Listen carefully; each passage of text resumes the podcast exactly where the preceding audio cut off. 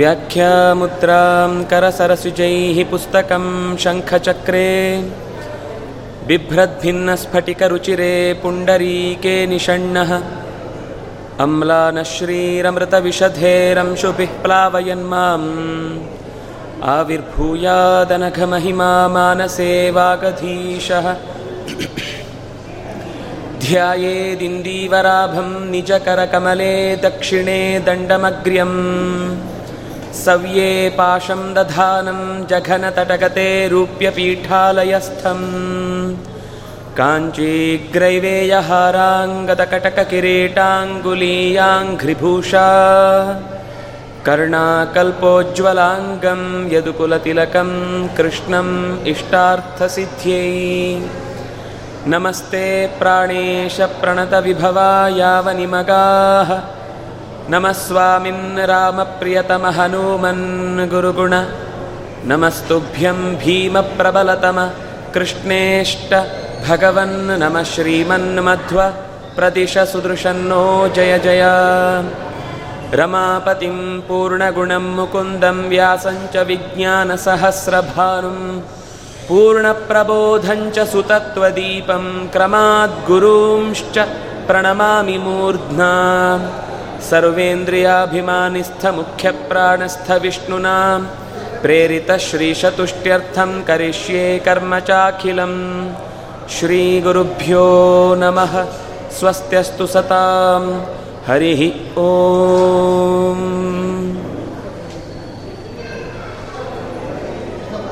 ಆಚಾರ್ಯ ಮಧ್ವರ ಬದುಕಿನಲ್ಲಿ ಅವರು ನಡೆದದ್ದು ಹೇಗೋ ಅದನ್ನೇ ತಮ್ಮ ಜೀವನದ ಕಾಣಿಕೆಗಳನ್ನಾಗಿ ಕೊಟ್ಟ ಗ್ರಂಥಗಳಲ್ಲೂ ಬರೆದ್ರು ಅನ್ನೋದನ್ನು ನಾವು ಅರ್ಥ ಮಾಡಿಕೊಂಡ್ರೆ ಬದುಕಿನ ಮಹತ್ವ ಏನು ಅಂತ ಅರ್ಥ ಆಗುತ್ತೆ. ಸಾಮಾನ್ಯವಾಗಿ ನಮ್ಮಲ್ಲಿ ಬಹಳವಾಗಿ ಮಾತುಗಳು ಬರ್ತವೆ, ಆದರೆ ಅದು ನಮ್ಮ ಬದುಕಿನಲ್ಲಿ ಇರುವುದಿಲ್ಲ. ಅದನ್ನು ನಾರಾಯಣ ಪಂಡಿತಾಚಾರ್ಯರು ಮಧ್ವ ವಿಜಯವನ್ನು ದಾಖಲೆ ಮಾಡುವಾಗ ಆಚಾರ್ಯರು ಏನು ನಡ್ಕೊಂಡ್ರು ಅಂತ ಅನ್ನೋದನ್ನು ದಾಖಲೆ ಮಾಡಿದರು. ಆದರೆ ಅದು ನಡ್ಕೊಳ್ಳೋದು ಹೇಗಿತ್ತು, ಯಾವ ಅನುಸಂಧಾನದಲ್ಲಿತ್ತು ಅನ್ನುವ ಸ್ಪಷ್ಟತೆ ನಮಗೆ ಆಚಾರ್ಯರ ಸರ್ವಮೂಲದಲ್ಲಿ ಸಿಗುತ್ತೆ. ಯಾಕೆಂದರೆ ಎಷ್ಟೋ ಸರ್ತಿ ಬರೆಯುವುದು ಒಂದು ಥರ ಇರುತ್ತೆ, ಬದುಕಿನ ನಡೆ ಇನ್ನೊಂದು ಥರ ಇರುತ್ತೆ. ಆದರೆ ಚಾಚೂ ತಪ್ಪದೆ ಬದುಕಿನುದ್ದಕ್ಕೂ ತಾನು ಹೇಳಿದ್ದನ್ನೇ ಮಾಡಿ, ಮಾಡಿದ್ದನ್ನೇ ಹೇಳಿದ ರೀತಿ ಬದುಕಿದ ಒಬ್ಬ ಆಚಾರ್ಯರು ಅಂತಿದ್ದರೆ ಅದು ಆಚಾರ್ಯ ಮಧ್ವರು ಅನ್ನೋದನ್ನು ಅವರ ಕೃತಿ ಮತ್ತು ನಡೆ. ಇದೆರಡನ್ನ ತುಲನೆ ಮಾಡಿ ನೋಡಿದರೆ ಒಂದು ವಿಶಿಷ್ಟವಾದ ಅಂಶ ಅದು. ಅಂದರೆ ಲೋಕೋತ್ತರವಾದ ಒಬ್ಬ ವ್ಯಕ್ತಿ ಯಾವಾಗ ಲೋಕೋತ್ತರ ಅಂತ ಅನ್ನಿಸ್ತಾನೆ ಅಂದರೆ ಅವನ ನಡೆ ಮತ್ತು ನುಡಿ ಒಂದೇ ರೀತಿ ಇದ್ದಾಗ. ಮಾತಿನ, ಮನಸ್ಸಿನ ಕೃತಿಗಳು ಅಂದರೆ ಕ್ರಿಯೆಗಳು ಒಂದಾದಾಗ ಮಾತ್ರ ಪ್ರಕೃತಿಯ ಎಲ್ಲ ಸಂಪತ್ತು ಕೂಡ ಅವನ ಹತ್ತಿರಕ್ಕೆ ಓಡೋಡಿ ಬರ್ತವೆ. ನಾವು ಹೇಳಿದ ಮಾತು ನಡೆಯುವುದಿಲ್ಲ ಅಂತಂದರೆ ಯಾಕೆ ಅಂದರೆ ಎಷ್ಟೋ ಸರ್ತಿ ನಾವು ಆಲೋಚಿಸುವುದು ಒಂದಾಗಿರುತ್ತೆ, ನಮ್ಮ ಕ್ರಿಯೆ ಇನ್ನೊಂದು ರೀತಿ ಇರುತ್ತೆ. ಅದರಿಂದಾಗಿ ಸಿಂಕರ್ನೈಸ್ ಆಗುವುದಿಲ್ಲ ಎರಡು ಕ್ರಿಯೆಗಳು ಒಟ್ಟಾದಾಗ ಪ್ರಕೃತಿ ಅವನ ಎಲ್ಲ ನಡೆಗಳಿಗೆ ಹೊಂದಿಕೊಂಡು ಬರ್ತಾ ಇರುತ್ತೆ. ಈಗ ನಾವು ಕೇಳ್ತೇವೆ, ದೊಡ್ಡವರು ಏನೋ ಒಂದು ಆಶೀರ್ವಾದ ಮಾಡಿದರೆ ಅದರ ರೀತಿ ಆಗ್ಬಿಡುತ್ತೆ ಅಂತ.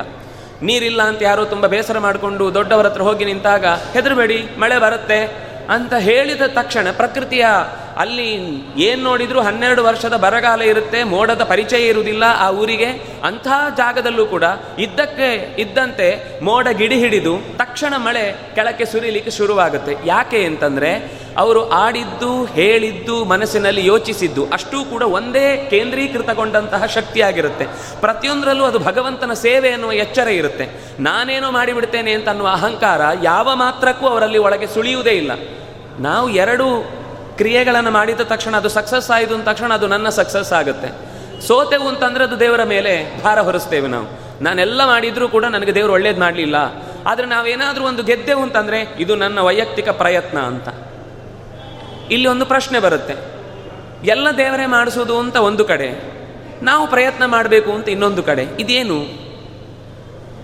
ಶಾಸ್ತ್ರದ ಬಹಳ ಸೂಕ್ಷ್ಮವಾದ ಅಂಶ, ಇದನ್ನು ಒಂದು ಸರ್ತಿ ಕೇಳಿದರೆ ತಕ್ಷಣದಲ್ಲಿ ಅರ್ಥ ಆಗುತ್ತೆ ಅಂತ ಅನ್ನುವುದಲ್ಲ. ಆದರೆ ಒಂದು ಸರಳವಾದ ಪ್ರಯತ್ನ ಅಂತೂ ಹೇಳ್ಬೋದು. ಏ, ಹೇಗೆ ಈ ವಿಭಾಗ ಅನ್ನೋದು ಕೂಡಿಕೊಳ್ಳುತ್ತೆ ಅಂತ.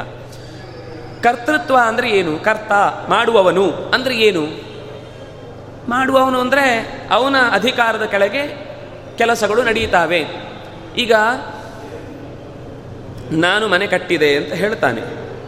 ವಸ್ತುತಃ ನಾನು ಮನೆ ಕಟ್ಟಿದೆ ಅಂದರೆ ನಾನು ಇಟ್ಟಿಗೆ ಒಂದೇ ಒಂದು ಎತ್ತಿ ಹಾಕಿಲ್ಲ. ದುಡ್ಡು ಕೊಟ್ಟದ್ದು ಮಾತ್ರ ನಾನು. ಆದರೆ ಆ ದುಡ್ಡು ಕೊಟ್ಟ ಮೇಲೆ ಯಾವ ರೀತಿ ಅದಕ್ಕೆ ಡಿಸೈನ್ ಬೇಕು, ಹೇಗೆ ಮಾಡಬೇಕು ಅಂತ ಆ ಅಧಿಕಾರ ನನ್ನಲ್ಲಿ ಇತ್ತು ಆದ್ರಿಂದಾಗಿ ಮಾಡಿದವರು ಇನ್ನೊಬ್ಬರಾದರೂ ಕೂಡ ಮಾಡಿದ್ದು ನಾನು ಅಂತ ಹೇಳ್ಕೊಳ್ಳಿಕ್ಕೆ ನಮಗೆ ರೈಟ್ಸ್ ಇದೆ. ಹಾಗೆಯೇ ನಾವು ಮಾಡುವವರಾದರೂ ಕೂಡ ನಿಜವಾದ ಕರ್ತ ಅವನು. ಯಾಕೆಂದರೆ ಅಧಿಕಾರದಿಂದ ನಿಂತು ಮಾಡಿಸೋನು ಅವನು ಅದರಿಂದಾಗಿ ಹೀಗೆ ಹೇಳಿದ್ರು ಪೂರ್ಣ ಅರ್ಥ ಆಗಲಿಲ್ಲ. ಇನ್ನೂ ಒಂದು ಸರಳವಾದ ಅಂಶದಲ್ಲಿ ಹೇಳಬೇಕು ಅಂದರೆ ಸಹಜ. ಎಲ್ಲರಿಗೂ ಗೊತ್ತಿರುವ ಸಂಗತಿ ಕ್ರೀಡೆಯಲ್ಲಿ ಕ್ರಿಕೆಟ್ ಗೊತ್ತಿದೆ ಎಲ್ಲರಿಗೂ ಇಲ್ಲಿ ಏನಾಗುತ್ತೆ ಅಂತಂದರೆ ನಾನು ಈ ಉದಾಹರಣೆ ಕೊಡ್ತಾ ಇರೋದು ಮೂರು ಥರದ ಕರ್ತೃತ್ವ ಇದೆ. ಕರ್ತೃತ್ವ ಅಂದರೆ ಮೂರು ಥರ ಅಂದರೆ ಒಂದು ಸ್ವತಂತ್ರವಾದ ಕರ್ತೃತ್ವ. ಅದಕ್ಕೆ ಸ್ವೇಚ್ಛಾಧೀನ ಕ್ರಿಯಾಶ್ರಯತ್ವಂ ಅಂತ ಹೆಸರು. ಅದರ ಶಬ್ದದ ವಿವರಣೆ ಮತ್ತೆ ಹೇಳ್ತೇನೆ. ಇನ್ನೊಂದು ಕ್ರಿಯಾಶ್ರಯತ್ವಂ. ಕ್ರಿಯಾ ಅಧೀನ, ಅಂದರೆ ಇಚ್ಛಾಧೀನ ಕ್ರಿಯಾಶ್ರಯತ್ವಂ. ಮೂರನೇದು ಕ್ರಿಯಾಶ್ರಯತ್ವಂ. ಇನ್ನೊಂದು ಸಲ ಹೇಳ್ತಾ ಇದ್ದೇನೆ. ಸ್ವೇಚ್ಛಾಧೀನ ಕ್ರಿಯಾಶ್ರಯತ್ವಂ, ಇಚ್ಛಾಧೀನ ಕ್ರಿಯಾಶ್ರಯತ್ವಂ ಕ್ರಿಯಾಶ್ರಯತ್ವಂ. ಹೀಗೆ ಮೂರು ಥರದ ಕರ್ತೃತ್ವ ಇದೆ. ಇದರ ವಿಭಾಗ ಅರ್ಥ ಆದರೆ ನಾವು ಯಾಕೆ ಈ ಪ್ರಯತ್ನ ಮಾಡಬೇಕು ಅನ್ನೋದಕ್ಕೆ ಉತ್ತರ ಸಿಗುತ್ತೆ. ಭಗವಂತನದ್ದು, ಈಗ ಆಟದ ಬಗ್ಗೆ ನಾನು ಮೊದಲು ಹೇಳ್ತೇನೆ. ಒಬ್ಬ ನಾಯಕ ಬೌಲರಿಗೆ ಹೇಳ್ತಾನೆ, ಚೆಂಡನ್ನು ಎಸಿಬೇಕು ಅಂತ. ಅವನು ಎಸೆಯುವ ಮುಂಚೆ ಅದಕ್ಕೆ ಪೂರ್ವ ಕ್ಷೇತ್ರ ರಕ್ಷಣೆಗೆ ಮೊದಲು ಸಿದ್ಧತೆ ಮಾಡ್ತಾನೆ. ಬಲಗಡೆ ನಾಲ್ಕು ಜನರನ್ನು ನಿಲ್ಲಿಸಿ, ನೀನು ಔಟ್ ಸ್ವಿಂಗ್ ಹಾಕು ಅಂತ. ಬೌಲರಿಗೆ ಹೇಳಿದ ತಕ್ಷಣ ಅವನು ಅದೇ ರೀತಿ ಬಾಲ್ ಹಾಕಿದ್ದು ಹೌದಾದರೆ, ಅವನ ಬ್ಯಾಟ್ ಬಡಿದು ಅಲ್ಲೇ ಇರುವ ನಾಲ್ಕು ಜನರಲ್ಲಿ ಯಾರದು ಒಬ್ಬರ ಕೈಗೆ ಅದು ತಗಲಿ, ಕೈಗೆ ಕ್ಯಾಚ್ ಬಂತು ಅಂತ ಇಟ್ಕೊಳ್ಳಿ. ಇಷ್ಟು ಘಟನೆ ನಡೆದಿದೆ. ಇದರಲ್ಲಿ ಮೂರು ಥರದ ಕರ್ತೃತ್ವ ಇದೆ. ಈಗ ಚೆಂಡಿಗೆ ಅಲ್ಲಿ ಹೋಗಿ ಬೀಳುವಾಗ ನಾನು ಎಲ್ಲಿಗೆ ಹೋಗ್ತೇನೆ, ಹೇಗೆ ಹೋಗ್ತೇನೆ, ಎಲ್ಲಿಗೆ ಬಡಿತೇನೆ, ಯಾವ ದಿಕ್ಕಲ್ಲಿ ಹೋಗಿ ಬೀಳುತ್ತೇನೆ, ಇದೇನೂ ಗೊತ್ತಿಲ್ಲ. ಆದರೆ ನೀವು ಹೇಗೆ ಎಸೀತೀರಿ, ಹಾಗೆ ಹೋಗಿ ತಿರುಗಿ ಅದರ ಕೆಲಸವನ್ನು ಅದು ಮಾಡುತ್ತೆ. ಅಂದರೆ ಬುದ್ಧಿಪೂರ್ವಕವಾಗಿ ಅಲ್ಲ, ಗೊತ್ತಿಲ್ಲ ಅದರಲ್ಲಿ ಒಂದು ಕ್ರಿಯೆ ನಡೆಯತ್ತಷ್ಟೇ. ಅದಕ್ಕೆ ಹೇಳಿದು ಕ್ರಿಯಾಶ್ರಯತ್ವಂ. ಕೇವಲ ಕ್ರಿಯೆ ನಡೆಯುತ್ತೆ, ಅಂಥದ್ದು ಒಂದು ಕರ್ತೃತ್ವ ಇದೆ. ಎರಡನೇದು ಈ ಚೆಂಡನ್ನು ನಾನು ಅವನಿಗೆ ಹಾಕುವಾಗ ಬಲ ದಿಕ್ಕಿಗೆ ಅದು ತಿರುಗುವಂತೆ ಹಾಕಬೇಕು. ಅಂತ ಒಂದು ಸ್ವಲ್ಪ ಇಚ್ಛೆ ಇದೆ. ಆ ಇಚ್ಛೆಯ ಪ್ರಕಾರ ಅವನು ಕೊನೆಯ ಕ್ಷಣದಲ್ಲಿ ಚೆಂಡನ್ನು ತಿರುಗಿಸಿ ಬಲಕ್ಕೆ ತಿರುಗುವಾಗ ಹಾಕ್ತಾನೆ. ಅವನು ಮೇಲಕ್ಕೆ ಬರುತ್ತೆ ಅಂದ್ಕೊಂಡು ಪಕ್ಕಕ್ಕೆ ಹೊಡಿತಾನೆ, ಅದು ಔಟ್ ಆಗುತ್ತೆ ಅಂತ ಇಟ್ಕೊಳ್ಳಿ. ಇಲ್ಲಿ ಅವನ ಕರ್ತೃತ್ವ ಇದೆಯಲ್ವಾ? ಎರಡನೇದು, ಮೊದಲನೇ ಚೆಂಡಿನಲ್ಲಿ ಇದ್ದದ್ದು ಕ್ರಿಯಾಶ್ರಯತ್ವ. ಎರಡನೇದು, ನಾಯಕ ಹೇಳಿದಂತೆ ನಾನು ಚೆಂಡು ಹಾಕಬೇಕು ಅನ್ನುವ ಇಚ್ಛೆಯಿಂದ ಹುಟ್ಟಿದ ಕ್ರಿಯಾಶ್ರಯತ್ವ ಇದೆ ಆದ್ರಿಂದ ಆ ಚೆಂಡು ಅವನ ಕೈಗೆ ತಾಗಿ, ಅಂದರೆ ಬ್ಯಾಟಿಗೆ ತಾಗಿ ಔಟ್ ಆಯಿತು ಅಂತ. ಮೂರನೇ ಒಂದು ಕ್ರಿಯಾಶ್ರಯತ್ವ ಇದೆ. ಇಲ್ಲಿ ನಾಯಕ ಹೇಳಿದಂತೆಯೇ ಬೌಲರ್ ಬಾಲ್ ಹಾಕಬೇಕಾಗತ್ತೆ. ಆ ಚೆಂಡನ್ನು ಎಸೆಯುವಾಗ ತನ್ನ ವಿಶೇಷ, ಅಂದರೆ ಅದು ಅಗತ್ಯದ ಸಂದರ್ಭದಲ್ಲಿ ಅವನು ಸೂಚನೆ ಕೊಟ್ಟು ಹೋದ ಮೇಲೆ ಅದು ಅವನ ಅಧೀನ. ಅವನು ಹೇಳಿದ ಹಾಗೆಯೇ ಚೆಂಡು ಹಾಕಿದರೆ ಫಲ ಸಿಗಲಿಕ್ಕೆ ಸಾಧ್ಯ ಇದೆ. ಅಂದರೆ ಏನಾಯಿತು? ಈ ಕೊನೆಯ ನಾಯಕನ ಕ್ರಿಯೆ ಇದೆಯಲ್ವಾ? ಅದು ಸ್ವ ಇಚ್ಛಾಧೀನ ಕ್ರಿಯಾಶ್ರಯತ್ವ. ತನ್ನಲ್ಲೇ ಹುಟ್ಟಿದ ಆಸೆಯ ಪ್ರಕಾರ ಅವನಿಂದ ಚೆಂಡನ್ನು ಹಾಕಿಸಿ ಆ ವ್ಯಕ್ತಿಯನ್ನು ಔಟ್ ಮಾಡಿದ ಅಂತ. ಜಗತ್ತಿನಲ್ಲಿರುವುದು ಇದೇ ಥರದ ಮೂರು ಕ್ರಿಯಾಶ್ರಯತ್ವ. ಒಂದು, ಜಡ, ಎರಡನೇದು ಚೇತನ, ಮೂರನೇದು ಚೇತನೋತ್ತಮವಾದಂತಹ ಭಗವತ್ ಶಕ್ತಿ. ಅಂದರೆ ಮೂರನೇ ಶಕ್ತಿ ಅದು. ಅಂದರೆ ಒಂದು, ಜಡದಲ್ಲಿ ಈಗ ನಾವು ವಸ್ತುಗಳನ್ನು ಉರುಳಿಸಿದಾಗ ಹೋಗಿ ಉರುಳುತ್ತಲ್ವ? ಅಂತಹ ಕರ್ತೃತ್ವ ಇದೆ ಅದರಿಂದಾಗಿ ಅದರಲ್ಲಿ ಕ್ರಿಯಾಶ್ರಯತ್ವವನ್ನು ಸಾಮಾನ್ಯ ಕರ್ತೃತ್ವ. ಎರಡನೇ ಕ್ರಿಯಾಶ್ರಯತ್ವ ಅಂದರೆ ಇಚ್ಛಾಧೀನ ಕ್ರಿಯಾಶ್ರಯತ್ವ. ಅದು ನಮ್ಮಲ್ಲಿರುವುದು. ನಮ್ಗೆ ಇಚ್ಛೆ ಹುಟ್ಟತ್ತೆ. ಒಂದು ಕ್ರಿಯೆ ಆಗಬೇಕು ಅಂದರೆ ಮೂರು ಇರಬೇಕು. ಜ್ಞಾನ, ಇಚ್ಛಾ, ಕ್ರಿಯಾ. ಇದು ಮೂರು ಇಲ್ಲ ಅಂದರೆ, ಒಂದಿಲ್ಲ ಅಂದರೂ ಕ್ರಿಯೆ ಆಗುವುದಿಲ್ಲ. ಅದರಿಂದಾಗಿ ಆ ವ್ಯಕ್ತಿಯಲ್ಲಿ ಜ್ಞಾನ ಪೂರ್ವಕವಾಗಿ ಯಾರೋ ಪ್ರೇರಣೆ ಮಾಡಿದಂತೆ ಇಚ್ಛೆ ಹುಟ್ಟಿ ಆ ಮೂಲಕ ಕ್ರಿಯೆ ಮಾಡ್ತಾನೆ. ಅದು ಪರಾಧೀನ ಇಚ್ಛಾ ಕ್ರಿಯಾಶ್ರಯತ್ವ. ಅಂದರೆ ನಮ್ಮ ಇಚ್ಛೆ ಅಲ್ಲ ಅದು. ಇಚ್ಛೆ ಇದೆ, ಆದರೆ ಅದು ಪೂರ್ಣ ನಮ್ಮ ಇಚ್ಛೆ ಅಲ್ಲ. ಆ ಇಚ್ಛೆಯಿಂದ ಹುಟ್ಟಿದಂತಹ ಕ್ರಿಯೆ ಅವನಲ್ಲಿ ಕೆಲಸ ಮಾಡಿಸತ್ತೆ ಅದಕ್ಕೆ ಜೀವನಲ್ಲಿರುವ ಕರ್ತೃತ್ವ ಅದು. ಅಸ್ವತಂತ್ರವಾದ ಕರ್ತೃತ್ವ ಅಂತ ಅರ್ಥ ಅದಕ್ಕೆ. ಸ್ವತಂತ್ರವಾದ ಕರ್ತೃತ್ವ ಇರುವುದು ಪರಮಾತ್ಮನಲ್ಲಿ. ಅವನೇ ಡೈರೆಕ್ಟ್ ಬಂದು ಮಾಡಬೇಕಾಗಿಲ್ಲ. ನಮ್ಮಲ್ಲಿ ನಿಂತು ಆ ಕೆಲಸ ಮಾಡಿಸ್ತಾನೆ. ಹಾಗಾದರೆ ಎಲ್ಲ ಪರಮಾತ್ಮನೇ ಮಾಡ್ತಾನೆ ಅಂತಂದರೆ ಜಡಕ್ಕೂ ಜೀವಕ್ಕೂ ಏನು ವ್ಯತ್ಯಾಸ? ಏನು ಸ್ಪೆಷಲ್ ಇಲ್ಲ ಅಂತಾಯಿತು. ಜಡವು ಹೇಳಿದ ಹಾಗೆ ಮಾಡಿಸಿದ, ಆಗತ್ತೆ ಅದರಲ್ಲಿ ಕೆಲಸ. ಚೇತನದಲ್ಲೂ ಆ ಕ್ರಿಯೆ ಆಯಿತು. ಜಡಕ್ಕೂ ಜೀವಕ್ಕೂ ಏನು ವ್ಯತ್ಯಾಸ? ನೀವು ಒಂದು ಹೇಳಿದ್ರಿ, ಅದು ಸ್ವತಂತ್ರವಾದ ಕ್ರಿಯಾಶ್ರಯತ್ವ. ಪೂರ್ಣ ಸ್ವಾತಂತ್ರ್ಯ ಇದೆ ಪರಮಾತ್ಮನಿಗೆ. ನಮಗೆ ಪೂರ್ಣ ಸ್ವಾತಂತ್ರ್ಯ ಇಲ್ಲ, ಇಚ್ಛೆ ಹುಟ್ಟಿದ್ರು ಕೂಡ ಅದು ಆಗಬೇಕು ಅಂತಿದ್ರೆ ಆಗತ್ತೆ, ಆಗದೇ ಇದ್ರೆ ಕೈ ತಪ್ಪತ್ತೆ. ಒಂದು ಕ್ರಿಯಾಶ್ರಯತ್ವ ಇದೆ. ಹಾಗಾದರೆ ಜಡಕ್ಕೂ ಜೀವಕ್ಕೂ ವ್ಯತ್ಯಾಸ ಇಲ್ಲ ಆಯ್ತಲ್ವಾ ಅಂದರೆ? ಜಡಕ್ಕೆ ನಾನು ಆಗ ಹೇಳಿದೆ, ಜಡಕ್ಕೆ ತಾನೇನು ಮಾಡ್ತಾ ಇದ್ದೇನೆ ಅಂತ ಗೊತ್ತಿಲ್ಲ. ಆದ ಮೇಲೆ ಅದರಿಂದ ಸುಖ ಆಗಲಿ, ದುಃಖ ಆಗಲಿ ಗೊತ್ತಾಗುವುದಿಲ್ಲ ಮನುಷ್ಯನಿಗೆ ಹಾಗಲ್ಲ, ತಾನೊಂದು ಕ್ರಿಯೆ ಮಾಡ್ತಾ ಇದ್ದಾಗ, ಆ ಕ್ರಿಯೆಯಲ್ಲಿ ಇನ್ವಾಲ್ವ್ಮೆಂಟ್ ಇದ್ದದ್ರಿಂದ ಅವನಿಗೆ ಸುಖ ಗೊತ್ತಾಗುತ್ತೆ, ಅದರಿಂದ ದುಃಖ ಆಗುತ್ತೆ, ಅನೇಕ ಭಾವನೆಗಳು ಬೆಳೀತಾವೆ. ಈ ಕ್ರಿಯೆ ನಾನು ಮಾಡ್ತಾ ಇದ್ದೇನೆ ಎನ್ನುವ ಎಚ್ಚರ ಇದೆ. ಕ್ರಿಯೆಯ ಜೊತೆಗೆ ನಾನು ಅನ್ನುವ ಸಂಬಂಧ ಇದೆ. ಜಡಕ್ಕೆ ನಾನು ಅನ್ನುವ ಸಂಬಂಧ ಇರಲಿಕ್ಕೆ ಚೇತನವೇ ಅಲ್ಲ ಅದು. ಅದರಿಂದಾಗಿ ನಾನು ಅನ್ನುವ ಸಂಬಂಧ ಇರುವಷ್ಟು ವಿಶೇಷತೆ ಜಡಕ್ಕಿಂತ ಜೀವಕ್ಕಿದೆ. ಅದರಿಂದಾಗಿ ಜೀವಕ್ಕೂ ಜಡಕ್ಕಿರುವ ವ್ಯತ್ಯಾಸ ಏನು ಜಡದಲ್ಲಿ ಬರೀ ಕ್ರಿಯೆ ಇದೆ. ಏನು, ಯಾಕಿದೆ ಅಂತ ಅದಕ್ಕೂ ಗೊತ್ತಿಲ್ಲ. ಆದರೆ ಜೀವನಲ್ಲಿ ಈ ಕ್ರಿಯೆ ಇದೆ ಯಾಕೆ ಅಂತ ಅವನಿಗೆ ಅರ್ಥ ಆಗ್ತಾ ಇರುತ್ತೆ. ಆ ಕ್ರಿಯೆಯಿಂದ ಅವನು ಫಲವನ್ನು ಪಡೀತಾ ಇರ್ತಾನೆ. ಅಂತ ಮೂರು ಥರದ ಕರ್ತೃತ್ವವನ್ನು ವಿವರಣೆ ಮಾಡ್ತಾರೆ ಶಾಸ್ತ್ರಕಾರರು. ಹೇಗೆ ಅಂದರೆ ಒಂದು ಚೆಂಡು, ಒಬ್ಬ ಹಾಕುವವ, ಅದನ್ನು ಪ್ರೇರೇಪಿಸುವವ. ಅನ್ನುವ ದೃಷ್ಟಿಯಲ್ಲಿ ಮೂರು ಥರದ ಕರ್ತೃತ್ವ ಇದೆ. ಆದರೂ ಪ್ರಯತ್ನ ಅನ್ನೋದಂದ್ರೆ ಏನು? ನಾವು ಯಾಕೆ ಪ್ರಯತ್ನ ಮಾಡಬೇಕು? ಅಂದರೆ ನಾವು ಜಡವಸ್ತುವಿಗೆ ಪ್ರಚೋದನೆ ಮಾಡಲಿಕ್ಕೆ ಸಾಧ್ಯ ಇಲ್ಲ. ಎದ್ದು ಬಾ, ಎದ್ದು ಹೋಗು, ಅಲ್ಲೇ ಇರು, ಇಲ್ಲೇ ಕೂತ್ಕೋ, ನಿನ್ನನ್ನು ನಾನು ಹೊಗಳ್ತಾ ಇದ್ದೇನೆ, ಯಾವುದು ಉಪಯೋಗ ಇಲ್ಲ. ಆದರೆ ಚೇತನಕ್ಕೆ ಒಂದು ಇನ್ಸ್ಟ್ರಕ್ಷನ್ ಕೊಟ್ಟರೆ ಆ ಮೂಲಕ ಅದರಿಂದ ಕೆಲಸ ಮಾಡಲಿಕ್ಕೆ ಸಾಧ್ಯ ಇದೆ. ಅದರಿಂದಾಗಿ ಪ್ರಯತ್ನ ಮಾಡು ಅಂತ ಶಾಸ್ತ್ರ ಹೇಳಿದೆ. ತಸ್ಮಾತ್ ಶಾಸ್ತ್ರಂ ಪ್ರಮಾಣಂತೆ ಕಾರ್ಯಾಕಾರ್ಯವು ವ್ಯವಸ್ಥಿತವು ಅಂತ. ಕ್ರಿಯೆ ಮಾಡಬೇಕು ಅಂತ. ಅಹ ಅಹರಹ ಸಂಧ್ಯಾಂ ಉಪಾಸೀತ ಅಂತ ಮಾತು ಹೇಳಿತು.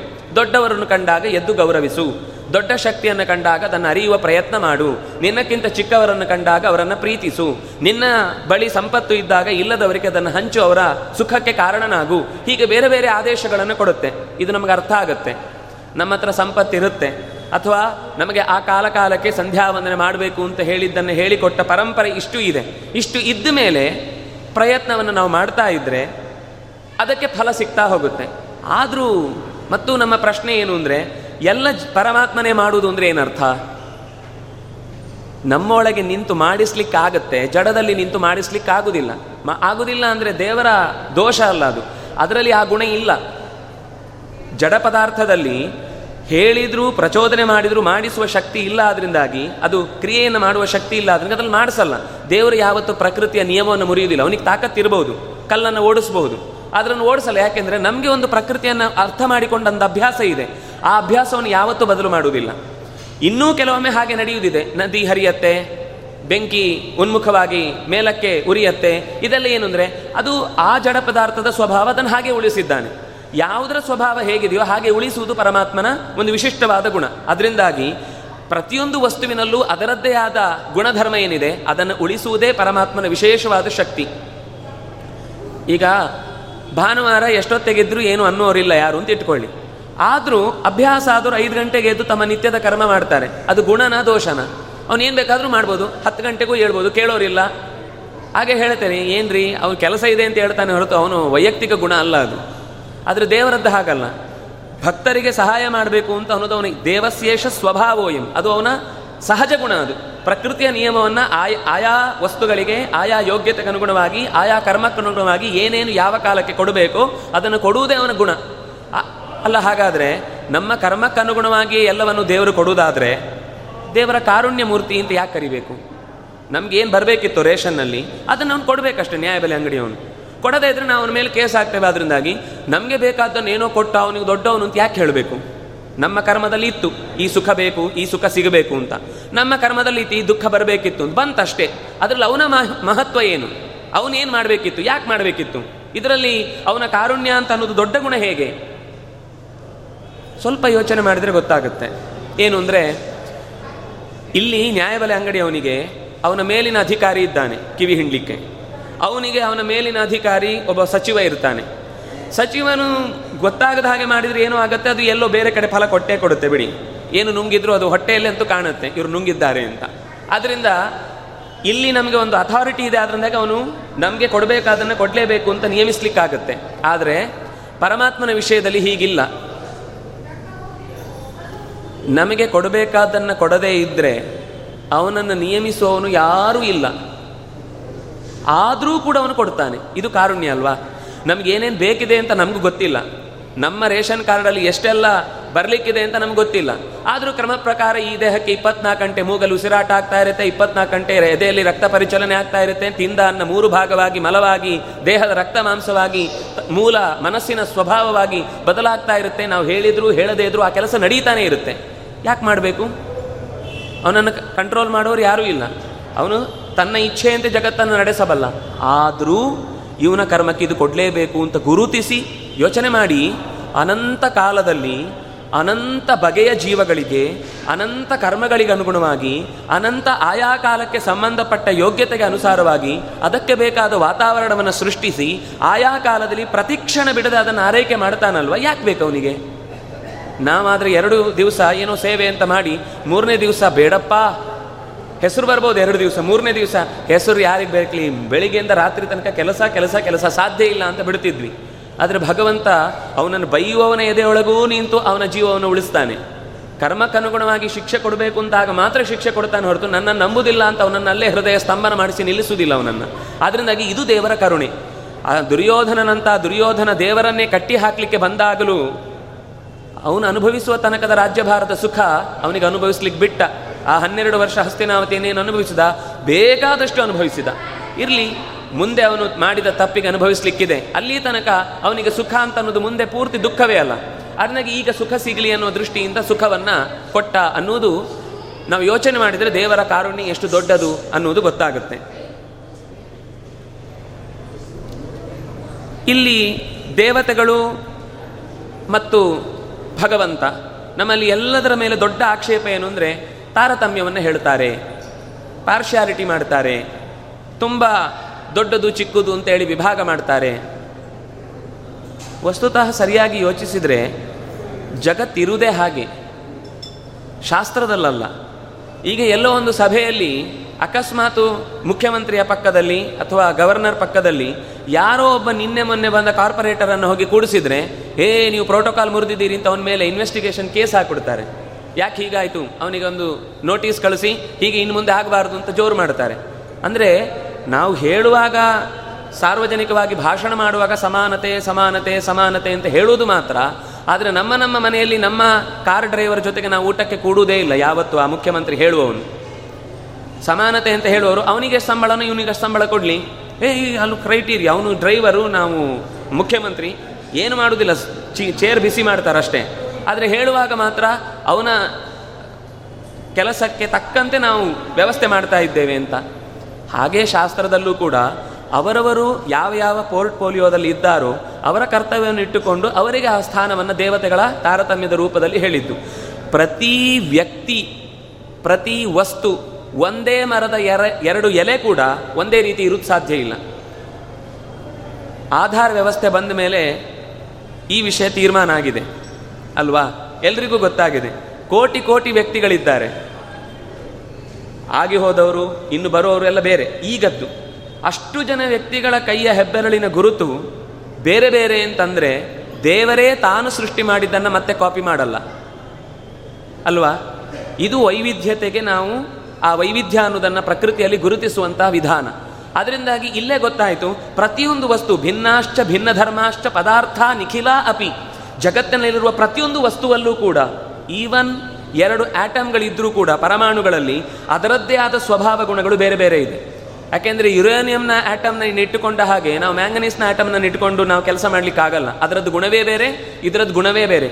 ಒಂದೇ ಲೋಹದ ಎರಡು ಪರಮಾಣುಗಳಲ್ಲೂ ಒಂದೇ ರೀತಿಯ ಶಕ್ತಿಯ ಸ್ವರೂಪವನ್ನು ನಾವು ಹುಡುಕ್ಲಿಕ್ಕೆ ಸಾಧ್ಯ ಇಲ್ಲ. ಒಂದೇ ಟೈಮಿಗೆ ಹುಟ್ಟಿದ ಅವಳಿ ಜವಳಿ ಮಕ್ಕಳಲ್ಲೇ ನಾವು ಅಂಥದ್ದು ನೋಡ್ಲಿಕ್ಕೆ ಆಗುದಿಲ್ಲ. ಒಂದು ವಿರುದ್ಧ ಸ್ವಭಾವ ಇದ್ದು ಬಿಡುತ್ತೆ. ನಾವು ಹೇಳೋದೇನು, ಒಂದೇ ಟೈಮಿಗೆ ಹುಟ್ಟಿದ್ರು ಅಂತಂದ್ರೆ ಎರಡು ಒಂದೇ ಥರ ಇರಬೇಕು. ಇಲ್ಲ, ಫ್ರ್ಯಾಕ್ಷನ್ ಆಫ್ ಸೆಕೆಂಡ್ ಬದಲಾವಣೆ ಆದಾಗಲೂ ಅವನ ಜಾತಕದ ಸ್ಥಿತಿಯೇ ಬದಲಾಗಿ ಹೋಗುತ್ತೆ. ಅಂದಮೇಲೆ ಜಗತ್ತಿನಲ್ಲಿ ಎಲ್ಲವೂ ಭಿನ್ನ ಭಿನ್ನ ಅನ್ನುವುದು ಅನುಭವ ಸಿದ್ಧವಾದ ವಿಚಾರ. ಇನ್ನು ಶಕ್ತಿ ಸಾಮರ್ಥ್ಯ ನಮಗೆ ಸ್ಪಷ್ಟ ಗೊತ್ತಾಗುತ್ತೆ. ಒಬ್ಬ ಅಧ್ಯಾಪಕ ಪಾಠ ಮಾಡ್ತಾನೆ. ಪಾಠ ಮಾಡುವಾಗ ಎಲ್ಲರಿಗೂ ಒಂದೇ ಥರ ಪಾಠ ಮಾಡೋದು ಅವನೇನು, ಇವನಿಗೆ ಹತ್ತಿರದಲ್ಲಿದ್ದವನಿಗೆ ಜಾಸ್ತಿ ಕಿವೊಳಗೆ ಶಬ್ದ ಹೋಗುತ್ತೆ, ದೂರದಲ್ಲಿದ್ದವನಿಗೆ ಶಬ್ದ ಕಮ್ಮಿ ಹೋಗುತ್ತೆ ಅಂತಿಲ್ಲ. ಕೇಳುವ ಮನಸ್ಸು ದೂರದಲ್ಲಿದ್ದವನಿಗೂ ಅಷ್ಟೇ ಹೋಗುತ್ತೆ. ಕೇಳಲಿಕ್ಕೆ ಇಷ್ಟ ಇಲ್ಲ ಅಂದರೆ ಎದುರಿರುತ್ತವನಿಗೂ ಕಿವಿಯೊಳಗೆ ಏನೂ ಹೋಗುವುದಿಲ್ಲ ಅವನು ಯಾವುದೋ ಕಥೆಯನ್ನು ಯೋಚನೆ ಮಾಡ್ತಾರೆ ತನ್ನಲ್ಲಿ ಇಲಿ ಎಲ್ಲೋ ಬಿಲ ಹೊಕ್ಕುವಾಗ ಬಾಲ ಬಾಕಿ ಇದೆ ಅಂತ ಹೇಳ್ತಾನೆ ಅವನು. ಹಾಗಾದರೆ ಅಧ್ಯಾಪಕ ಪಾಠ ಮಾಡುವುದು ಒಂದೇ ಥರ ಪರೀಕ್ಷೆ ಮಾಡ್ತಾನೆ. ಪರೀಕ್ಷೆ ಮಾಡುವಾಗ ಅವರವರು ಬರೆದದ್ದಕ್ಕೆ ಬೇಕಾದ ಹಾಗೆ ಅಂಕವನ್ನು ಕೊಡ್ತಾನೆ. ಸಮಾನತೆ. ಎಲ್ರಿಗೂ ನೂರು ಮಾರ್ಕ್. ಏನಂತಾರೆ? ಈ ಅಧ್ಯಾಪಕರು ಸರಿ ಇಲ್ಲ, ಆಗ ಪಾರ್ಶಿಯಾಲಿಟಿ ಮಾಡಿದ್ದು ಅಂತ ಹೇಳ್ತಾರೆ. ಅಕಸ್ಮಾತ್ ಅವರವರು ಬರೆದದ್ದಕ್ಕೆ ಸರಿಯಾಗಿ ಮಾರ್ಕ್ ಕೊಟ್ಟರೆ ಅವರು ಸರಿಯಾದ ಅಧ್ಯಾಪಕರು. ಅವರು ಬರೆದದ್ದಕ್ಕೆ ಸರಿಯಾಗಿ ಕೊಡದೆ ಎಲ್ಲರಿಗೂ ಒಂದೇ ಥರ ಕೊಡಬೇಕು, ಏ ಪಾಸ್ ಮಾಡಿ, ಅವರಿಗೆ ಬೇರೆ ಎಕ್ಸ್ಟ್ರಾ ಪಂಗಡದಲ್ಲಿ, ವರ್ಗದಲ್ಲಿ ಸೀಟ್ ಇದೆ ಕೊಟ್ಟುಬಿಡಿ ಅವರಿಗೆ ಅಂತ ಹೀಗೆ ಮಾಡಿದರೆ ರಾತ್ರಿ ಹಗಲು ಎಣ್ಣೆ, ಕಣ್ಣಿಗೆ ಎಣ್ಣೆ ಬಿಟ್ಕೊಂಡು ಓದಿದವನ ಪ್ರಯತ್ನಕ್ಕೇನು ಫಲ? ಹಾಗಾದರೆ ಯೋಚನೆ ಮಾಡಬೇಕಾದ್ದೇನು ಅಂದರೆ, ಇನ್ನು ಒಂದು ನಮ್ಮಲ್ಲಿ ಬಳಕೆಯ ಶಬ್ದದಿಂದ ಆಗುವ ಅವ್ಯವಸ್ಥೆ ಏನು ಅಂದರೆ ಪಾರ್ಶಿಯಾಲಿಟಿ ಅಂದರೆ ಬೇರೆ, ತಾರತಮ್ಯ ಅಂದರೆ ಬೇರೆ. ನಾವು ಈ ಶಬ್ದವನ್ನು ಇಲ್ಲಿ ಜೋಡಿಸ್ಬಿಡ್ತೇವೆ.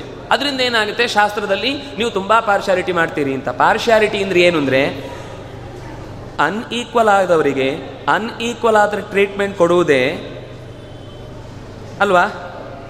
ಯಾರ್ಯಾರಿಗೆ ಎಷ್ಟೆಷ್ಟು ಕೊಡಬೇಕೋ ಅಷ್ಟಷ್ಟು ಟ್ರೀಟ್ ಕೊಟ್ಟರೆ ಟ್ರೀಟ್ ಮಾಡಿದ್ರೆ ಹಾಗೆ ಟ್ರೀಟ್ ಮಾಡಿದರೆ ಅದು ಸರಿಯಾದ ಟ್ರೀಟ್ಮೆಂಟು ಇಲ್ಲಾಂದರೆ ತಪ್ಪಾಗುತ್ತೆ. ತಲೆ ಆಪರೇಷನ್ ಆದವನಿಗೆ, ಕಾಲಿನ ಆಪರೇಷನ್ ಕಾಲಿನ ಆಪರೇಷನ್ ಇದ್ದವನಿಗೆ ಹೊಟ್ಟೆ ಆಪರೇಷನ್ ಮಾಡಿದ್ರೆ ಟ್ರೀಟ್ಮೆಂಟ್ ಏ, ಇಲ್ಲ, ನಮ್ಮ ಇವತ್ತಿನ ಜಯದೇವ ಆಸ್ಪತ್ರೆಯಲ್ಲಿ ಎಲ್ಲರಿಗೂ ಹೃದಯದ ಆಪರೇಷನ್ ಮಾಡುದು ಅಂತ ತೀರ್ಮಾನ ಆಗಿದೆ. ಅವ್ನು ಗೊತ್ತಿಲ್ಲದೆ ಅಲ್ಲಿಗೆ ಬಂದಿರ್ತಾನೆ, ಯಾವುದೋ ಹಾಸ್ಪಿಟ್ಲ್ ಅನ್ಕೊಂಡು. ಏ, ಇಲ್ಲಿ ಮಾಡೋದು ಹೃದಯದ ತೀರ್ಮಾನ ಆಪರೇಷನ್. ಎಲ್ರಿಗೂ ಮಾಡಿಬಿಡಿ ಅಂದರೆ. ಅವರಿಗೇನು ರೋಗಕ್ಕೆ ಅಗತ್ಯ ಇದೆಯೋ, ಇಲ್ಲಿ ನಿಮಗೆ ಈ ಸಮಸ್ಯೆ, ಇಲ್ಲಿ ಹೃದಯದ ಸಮಸ್ಯೆ ಅಲ್ಲ, ನಿಮಗೆ ಬೇರೆ ಸಮಸ್ಯೆ ಇದೆ, ಪಕ್ಕದಲ್ಲಿ ಬೇರೆ ಆಸ್ಪತ್ರೆ ಇದೆ. ಅಲ್ಲಿಗೆ ಹೋಗಿ ಕಳಿಸ್ಕೊಡ್ತಾರೆ ಬಿಟ್ಟರೆ ನಾವು ಬಂದವರಿಗೆ ಎಲ್ಲರಿಗೂ ಆಪರೇಷನ್ ಮಾಡ್ತೇವೆ ಅಂತ ಸಮಾನತೆ ಆಗುವುದಿಲ್ಲ ಅದರಿಂದಾಗಿ ಎಲ್ಲರನ್ನು ಟ್ರೀಟ್ ಮಾಡುವ ಕ್ರಮ ಹೇಗೆ ಅಂದರೆ ಅವರವರು ಹೇಗೆ ಹೇಗೆ ಇದ್ದಾರೋ ಹಾಗೆ ಹಾಗೆ ಟ್ರೀಟ್ ಮಾಡಬೇಕು. ಅದು ನಿಜವಾದ ಸಮಾನತೆ ಅಂತ ಅನಿಸಿಕೊಳ್ಳುತ್ತೆ. ಸುಹೃನ್ ಮಿತ್ರಾರ್ಯುದಾಸೀನ ಮಧ್ಯಸ್ಥ ದ್ವೇಷ್ಯ ಬಂಧುಷು ಸಾಧುಷ್ವಪಿಚ ಪಾಪೇಶು ಸಮಬುದ್ಧಿರ್ ವಿಶಿಷ್ಯತೆ. ಸಮಬುದ್ಧಿ ಅಂದರೆ ಎಲ್ಲರನ್ನೂ ಸಮಾನವಾಗಿ ನೋಡುವುದು ಅಂದರೆ ಮನೆಯಲ್ಲಿ ತಾಯಿಯನ್ನು ತಾಯಿ ಅಂತ ನೋಡುವುದು, ತಂದೆಯನ್ನು ತಂದೆ ಅಂತ ನೋಡುವುದು, ಮಗುವನ್ನು ಮಗು ಅಂತ ನೋಡುವುದು, ಹೆಂಡತಿಯನ್ನು ಹೆಂಡತಿ ಅಂತ ನೋಡುವುದು, ಅತಿಥಿಗಳನ್ನು ಅತಿಥಿ ಅಂತ ನೋಡುವುದು. ಯಾರಾದರೂ ತಪ್ಪು ಮಾಡಿದರೆ ದೊಡ್ಡವರು ಮಕ್ಕಳಿಗೆ ಏಟು ಕೊಟ್ಟ ಹಾಗೆ ಮನೆಯಲ್ಲಿದ್ದ ಹಿರಿಯರಿಗೆ ಎರಡು ಏಟು ಕೊಟ್ಟು ಬುದ್ಧಿವಾದ ಹೇಳುವುದಲ್ಲ. ಅವರವರಿಗೆ ಹೇಗೆ ಹೇಗೆ ಹೇಳಬೇಕು? ಹಾಗಾಗಿ ಹೇಳುವುದೇ ಸರಿಯಾದ ವ್ಯವಸ್ಥೆ. ಅದರಿಂದಾಗಿ ತಾರತಮ್ಯ ಅಂತ ಅನ್ನುವುದನ್ನು ನಾವು ತಪ್ಪರ್ಥದಲ್ಲಿ ಬಳಸಿದ್ರಿಂದಾಗಿ ಇವತ್ತು ತುಂಬ ಅನಾಹುತಗಳು ನಡೀತಾ ಇದೆ. ಇನ್ನು ಒಂದು ಸಂಗತಿ ಆಚಾರ್ಯರು ಹೇಳಿದ್ದು ಮಾಡಿದ್ದುಣ್ಣೋ ಮಹಾರಾಯ ಅನ್ನೋದು ನಾವು ಸಹಜವಾಗಿ ಗೊತ್ತಿರುವ ಅನುಭವಕ್ಕೆ ಬರುವಂತಹ ವಿಷಯ. ಅದು ಕೂಡ ಅತ್ಯುತ್ಕಟೈಹಿ ಪುಣ್ಯ ಪಾಪೈ ಇಹೈವ ಫಲಮಶ್ನುತೆ ಅಂತ. ತಪ್ಪು ಮಾಡಿದ್ದು ತೂಯಿ ತೀರ ಉತ್ಕಟವಾದ ಪಾಪವಾಗಿದ್ರೆ ಅಲ್ಲೇ ಅನುಭವಿಸ್ತಾನೆ. ಆದರೆ ಲೋಕದಲ್ಲಿ ಹಾಗಿಲ್ಲಲ್ಲ. ತಪ್ಪು ಮಾಡಿದವರು ಇನ್ನೂ ಆರಾಮವಾಗಿ ಓಡಾಡ್ಕೊಂಡಿರ್ತಾರೆ. ತಪ್ಪು ಮಾಡಿದವರು ಪಾಪ ಎಲ್ಲೋ ಸಿಕ್ಕಿ ಹಾಕಿಕೊಂಡು ಸಣ್ಣ ತಪ್ಪಿಗೆ ದೊಡ್ಡ ಶಿಕ್ಷೆ ಅನುಭವಿಸ್ತಾ ಇರ್ತಾರೆ. ಇದೆಲ್ಲ ಏನು ಅಂದರೆ, ಅದು ಕರ್ಮದ ವ್ಯವಸ್ಥೆ. ನಿನ್ನೆ ಇದರ ಬಗ್ಗೆ ನಾವು ಚಿಂತನೆ ಮಾಡಿದ್ದೇವೆ. ಆ ಕರ್ಮದಿಂದ ಹಿಂದೆ ಅದರ ಹಿಂದಿನ ಕರ್ಮ. ಆ ಕರ್ಮದ ಹಿಂದೆ, ಹುಟ್ಟಿನ ಆರಂಭದಿಂದ ಇರುವ ಜೀವದ ಒಳಗಿನ ಸ್ವಭಾವದಲ್ಲಿರುವಂತಹ ಶಕ್ತಿ, ವ್ಯಕ್ತಿ ಆಗದೆ ಇನ್ನು ಶಕ್ತಿಯ ರೂಪದಲ್ಲಿರುವ ಕರ್ಮದ ವ್ಯವಸ್ಥೆಯಿಂದ ಇಷ್ಟೆಲ್ಲ ನಡೆಯುತ್ತೆ. ಇಷ್ಟೆಲ್ಲ ನಡೆಸುವಾಗ ಮೂರು ಸ್ವಭಾವ ಇದೆ. ಸಾತ್ವಿಕ, ರಾಜಸ, ತಾಮಸ ಅಂತ ಇದೆ. ಈ ಮೂರು ಸ್ವಭಾವಕ್ಕೆ ಸಂಬಂಧಪಟ್ಟಂತೆ ಎಲ್ಲರದ್ದು ಆಕ್ಷೇಪ. ಏನ್ರಿ ನೀವು ಸಾನ್ ತಾಮಸರು ಅಂತ ಹೇಳಿ ಅವರನ್ನೆಲ್ಲ, ಯಾವತ್ತೂ ಕೂಡ ಅವರು ಇನ್ನು ಸುಖವನ್ನೇ ಹೊಂದಲಿಕ್ಕಿಲ್ಲ ಅನ್ನುವ ಲೋಕಕ್ಕೆ ಹಾಕಿಬಿಡ್ತೀರಿ ನೀವು. ನಾವು ಹಾಕೋದಲ್ಲ ಇರುವುದು ಹಾಗೆ. ಯಾವತ್ತೂ ಕೂಡ ಸೊನ್ನೆ ಮಾರ್ಕ್ ತೆಗೆದವನನ್ನು ಪಾಸ್ ಮಾಡಲಿಕ್ಕೆ ಆಗುದೇ ಇಲ್ಲ. ಅಲ್ಲ, ಒಂದು ದಿವಸ ಅವನು ಪ್ರಯತ್ನ ಮಾಡಿ ಪಾಸ್ ಆಗಬಹುದಲ್ಲ ಅಂದರೆ ಪಾಸ್ ಮಾಡೋ ಯೋಗ್ಯತೆ ಇದ್ದರೆ ಪಾಸ್ ಆಗ್ತಾನೆ. ಆದರೆ ನೀವು ಖಂಡಿತ ಅವನು ಪಾಸ್ ಆಗೋದು ಸಾಧ್ಯತೆಯೇ ಇಲ್ಲ ಅಂದಾಗಲೂ ಪಾಸ್ ಮಾಡಿದರೆ ಅದರ ಪರಿಣಾಮ ಏನು ಅಂತ ನಾವು ನೋಡ್ತಾ ಇದ್ದೇವೆ. ಆ ಯು, ಆ ಯೋಗ್ಯತೆ ಇಲ್ಲದವನನ್ನು ಒಂದು ಅಧ್ಯಾಪಕನನ್ನಾಗಿ ಕೂಡಿಸಿದರೆ ಅವನ ಕೈ ಕೆಳಗೆ ಕಲಿಯುವ ಒಂದು ಐವತ್ತೈದು ವರ್ಷದ ಬ್ಯಾಚ್ಗಳ ವಿದ್ಯಾರ್ಥಿಗಳ ತಲೆ ಏನಾಗಬೇಕು? ರಾಮ ಅನ್ಲಿಕ್ಕೆ ಬರುವುದಿಲ್ಲ ಅವನು ಸಂಸ್ಕೃತ ಪ್ರೊಫೆಸರ್ ಆಗ್ತಾನೆ ಅಂತ ಇಟ್ಕೊಳ್ಳಿ. ಅದರ ಶಬ್ದ ಧಾತುಗಳ ಬಗ್ಗೆ ಏನೂ ಗೊತ್ತಿಲ್ಲ. ಆದರೆ ಅವನಿಗೆ ಒಂದು ಮಾಹಿತಿ ಆಧಾರದಲ್ಲಿ ಮೀಸಲಾತಿಯಲ್ಲಿ ಬಂದುಬಿಟ್ಟಿದ್ದಾನೆ. ಪರಿಸ್ಥಿತಿ ಏನು? ಶಿಕ್ಷಣದ ವಿಷಯದಲ್ಲಿ, ರಕ್ಷಣೆಯ ವಿಷಯದಲ್ಲಿ, ಚಿಕಿತ್ಸೆಯ ವಿಷಯದಲ್ಲಿ, ಸಾರ್ವಜನಿಕ ಸೇವೆಗಳನ್ನು ಕೊಡುವ ವಿಷಯದಲ್ಲಿ ಯಾವತ್ತೂ ಇಂತಹ ಯೋಗ್ಯತೆಗೆ ಅನುಸಾರವಾಗಿ ಅದಕ್ಕೆ ಮಣೆ ಹಾಕಬೇಕು ಹೊರತು ಅವರು ಹಿಂದೆ ಇದ್ದಾರೆ ಅಂದರೆ ಒಪ್ಪಿಕೊಳ್ತೇನೆ ನಾನು. ಹಿಂದೆ ಇದ್ದಾರೆ ಅಂತಂದರೆ ಅವರಿಗೆ ಹೆಚ್ಚು ಟ್ರೈನ್ ಮಾಡಿ. ಹೆಚ್ಚು ಅವಕಾಶ ಕೊಡಿ, ಹೆಚ್ಚು ಸರ್ತಿ ಕಲೀಲಿಕ್ಕೆ ಅವರಿಗೆ ಅವಕಾಶ ಕೊಡಿ. ಅದು ಬಿಟ್ಟು ಕಲಿಯದೇ ಇದ್ರೂ ಕೂಡ ಮುಂದೆ ಹೋಗಬೇಕು ಅಂತ ಮುಂಬಡ್ತಿ ಕೊಡ್ತಾ ಹೋದರೆ ಪರಿಸ್ಥಿತಿ ಸಮಾಜದ ಮೇಲೆ ಬೀಳುತ್ತೆ. ಅದರಿಂದ ಒಳ್ಳೆಯ, ಚೆನ್ನಾಗಿ ಅಭ್ಯಾಸ ಮಾಡಿದ ವಿದ್ಯಾರ್ಥಿಗಳ ಬದುಕು ಕತ್ತಲೆಯಲ್ಲಿ ಬೀಳುತ್ತೆ. ಅದರಿಂದಾಗಿ ನಾವು ತಿಳ್ಕೊಳ್ಬೇಕಾದ ಅಂಶ ಸಮಾನತೆಯ ನೆಪದಲ್ಲಿ ಇವತ್ತು ಆಗುವಂತಹ ಬೇರೆ ಬೇರೆ ಥರದ ವ್ಯವಸ್ಥೆ ಏನಿದೆ? ಜನರನ್ನು ಪ್ಲೀಸ್ ಮಾಡಬೇಕು ಅಂತ ಹೊರಡುವಂತಹದ್ದು. ಇದು ಬಹಳ ದಿವಸ ನಡೆಯುವುದಿಲ್ಲ. ಒಂದು ದಿವಸ ತಿರುಗಿ ಬಿದ್ದೇ ಬೀಳುತ್ತೆ. ಹಾಗೆ ತಿರುಗಿ ಬಿದ್ದಾಗ ಇವ್ರ ಹತ್ರ ಉತ್ತರ ಇರುವುದಿಲ್ಲ. ಅನುಭವಿಸಬೇಕಾಗತ್ತೆ. ಇನ್ನು ಮಧ್ಯದಲ್ಲಿ ಒಂದು ಪ್ರಶ್ನೆ ಬಂತು. ಒಳ್ಳೆಯವರಾಗಿರ್ತಾರೆ. ತುಂಬ ಒಳ್ಳೆಯವರಾದಾಗಲೂ ಕೆಲವೊಂದು ಸಂದರ್ಭದಲ್ಲಿ ಅನಿವಾರ್ಯವಾಗಿ ಅವರಿಂದ ತಪ್ಪು ನಡೆಯುತ್ತೆ. ಇದೇನು? ಯಾಕೆ ಹೀಗಾಗತ್ತೆ? ಅದಕ್ಕೆ ಶಾಸ್ತ್ರಕಾರರು ಹೇಳಿದರು, ಅಸುರಾವೇಶ ಅಂತ. ಅಲ್ಲ, ಅಸುರಾವೇಶ ಅಂದರೆ ಏನರ್ಥ? ಅಸುರಾವೇಶ ಅಂದರೆ ಏನು? ಕೆಲವೊಮ್ಮೆ ನಮ್ಮ ಕಂಟ್ರೋಲ್ ಇಲ್ಲದೆ ನಾವು ಏನೋ ಒಂದು ಕೆಲಸ ಮಾಡಿರ್ತೇವೆ ಆಮೇಲೆ ಗೊತ್ತಾಗುತ್ತೆ. ಇದು ಈಗ ಸರಳವಾಗಿ ಹೇಳುವುದಾದರೆ ಏನೋ ಒಂದು ಕುಡ್ದ ಅಂತ ಇಟ್ಕೊಳ್ಳಿ. ಆಗ ಎಡಗಾಲ ಯಾವುದು, ಬಲಗಾಲ ಯಾವುದು, ಎಡಗಾಲ ಚಪ್ಪಲಿ ಯಾವುದು, ಬಲಗಾಲ ಚಪ್ಪಲಿ ಯಾವುದು, ನನ್ನ ಮನೆ ಯಾವುದು, ಪಕ್ಕದ ಮನೆ ಯಾವುದು, ನಮ್ಮ ಮನೆಯವರು ಯಾರು, ಬೇರೆಯವ್ರ ಮನೆಯವರು ಯಾರು ಅಂತ ಗೊತ್ತಾಗದೆ ಓದಾಡ್ತಾನಲ್ವ? ಆಗ ಅವ್ನು ಏನು ಮಾತಾಡಿದ್ದು ನೆನಪಿರಲ್ಲ. ಒಳಗೆ ಏನೋ ಒಂದು ಕೂತಿರುತ್ತೆ, ಅದು ಮಾತಾಡ್ತಾ ಇರುತ್ತೆ.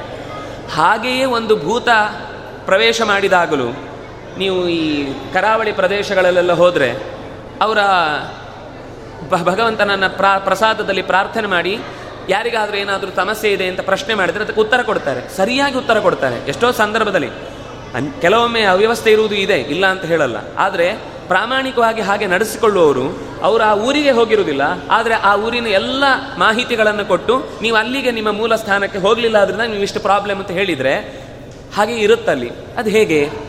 ಅಂದರೆ ಅವನ ಒಳಗೆ ಪ್ರವೇಶ ಮಾಡಿದ ಒಂದು ಪಾಸಿಟಿವ್ ಶಕ್ತಿ ಎನರ್ಜಿ ಜೀವ ಏನಿದೆ, ಅದು ಅವನಿಂದ ಮಾತನಾಡಿಸುತ್ತೆ. ಇದು ಲೋಕದಲ್ಲಿ ನಮ್ಮ ಅನುಭವದಲ್ಲಿ ಇರುವಂಥದ್ದು ಹೀಗೆ ಅಸುರ ಶಕ್ತಿಯು ಕೂಡ ನಮ್ಮ ಒಳಗೆ ನಿಂತು ನಮ್ಮ ಕೈಯಲ್ಲಿ ತಪ್ಪಿಸಿ ಆ ಕೆಲಸವನ್ನು ಮಾಡಿಸುತ್ತೆ. ಅನಿಚ್ಛನ್ನಪಿ ವಾರ್ಷ್ಣೇಯ ಬಲಾದಿವ ನಿಯೋಜಿತ ಅಂತ ಅರ್ಜುನ ಹೇಳ್ತಾನೆ. ನಾನು ಅಂಥ ಕೆಲಸ ಮಾಡಬಾರ್ದು ಅಂತ ಹಠ ತೊಟ್ಟು ಕೂತಿರ್ತೇನೆ. ಆದರೂ ನನ್ನ ಕೈಯಿಂದ ಆ ಕೆಲಸ ಆಗಿ ಹೋಗುತ್ತೆ. ಇದಕ್ಕೇನು ಫಲ? ಇದಕ್ಕೆ ಏನು ಕಾರಣ? ಅದಕ್ಕೆ ಕೃಷ್ಣ ಹೇಳಿದ, ಕಾಮಯೇಷಃ, ಕ್ರೋಧಯೇಷಃ, ರಜೋಗುಣ ಸಮುದ್ಭವ. ನಾವು ತಿಂದ ಅನ್ನ ಕಾರಣ ಇರಬಹುದು. ನಾವು ಸೇರಿದ ವ್ಯಕ್ತಿಗಳ ಜೊತೆಗಿನ ಸಂಬಂಧ ಕಾರಣ ಇರಬಹುದು. ಅಥವಾ ನಾವು ಯಾರಿಂದಲೂ ತಿಳ್ಕೊಂಡ ಜ್ಞಾನ ತಪ್ಪಾಗಿ ಬಂದದ್ದರಿಂದ ಕಾರಣ ಇರಬಹುದು.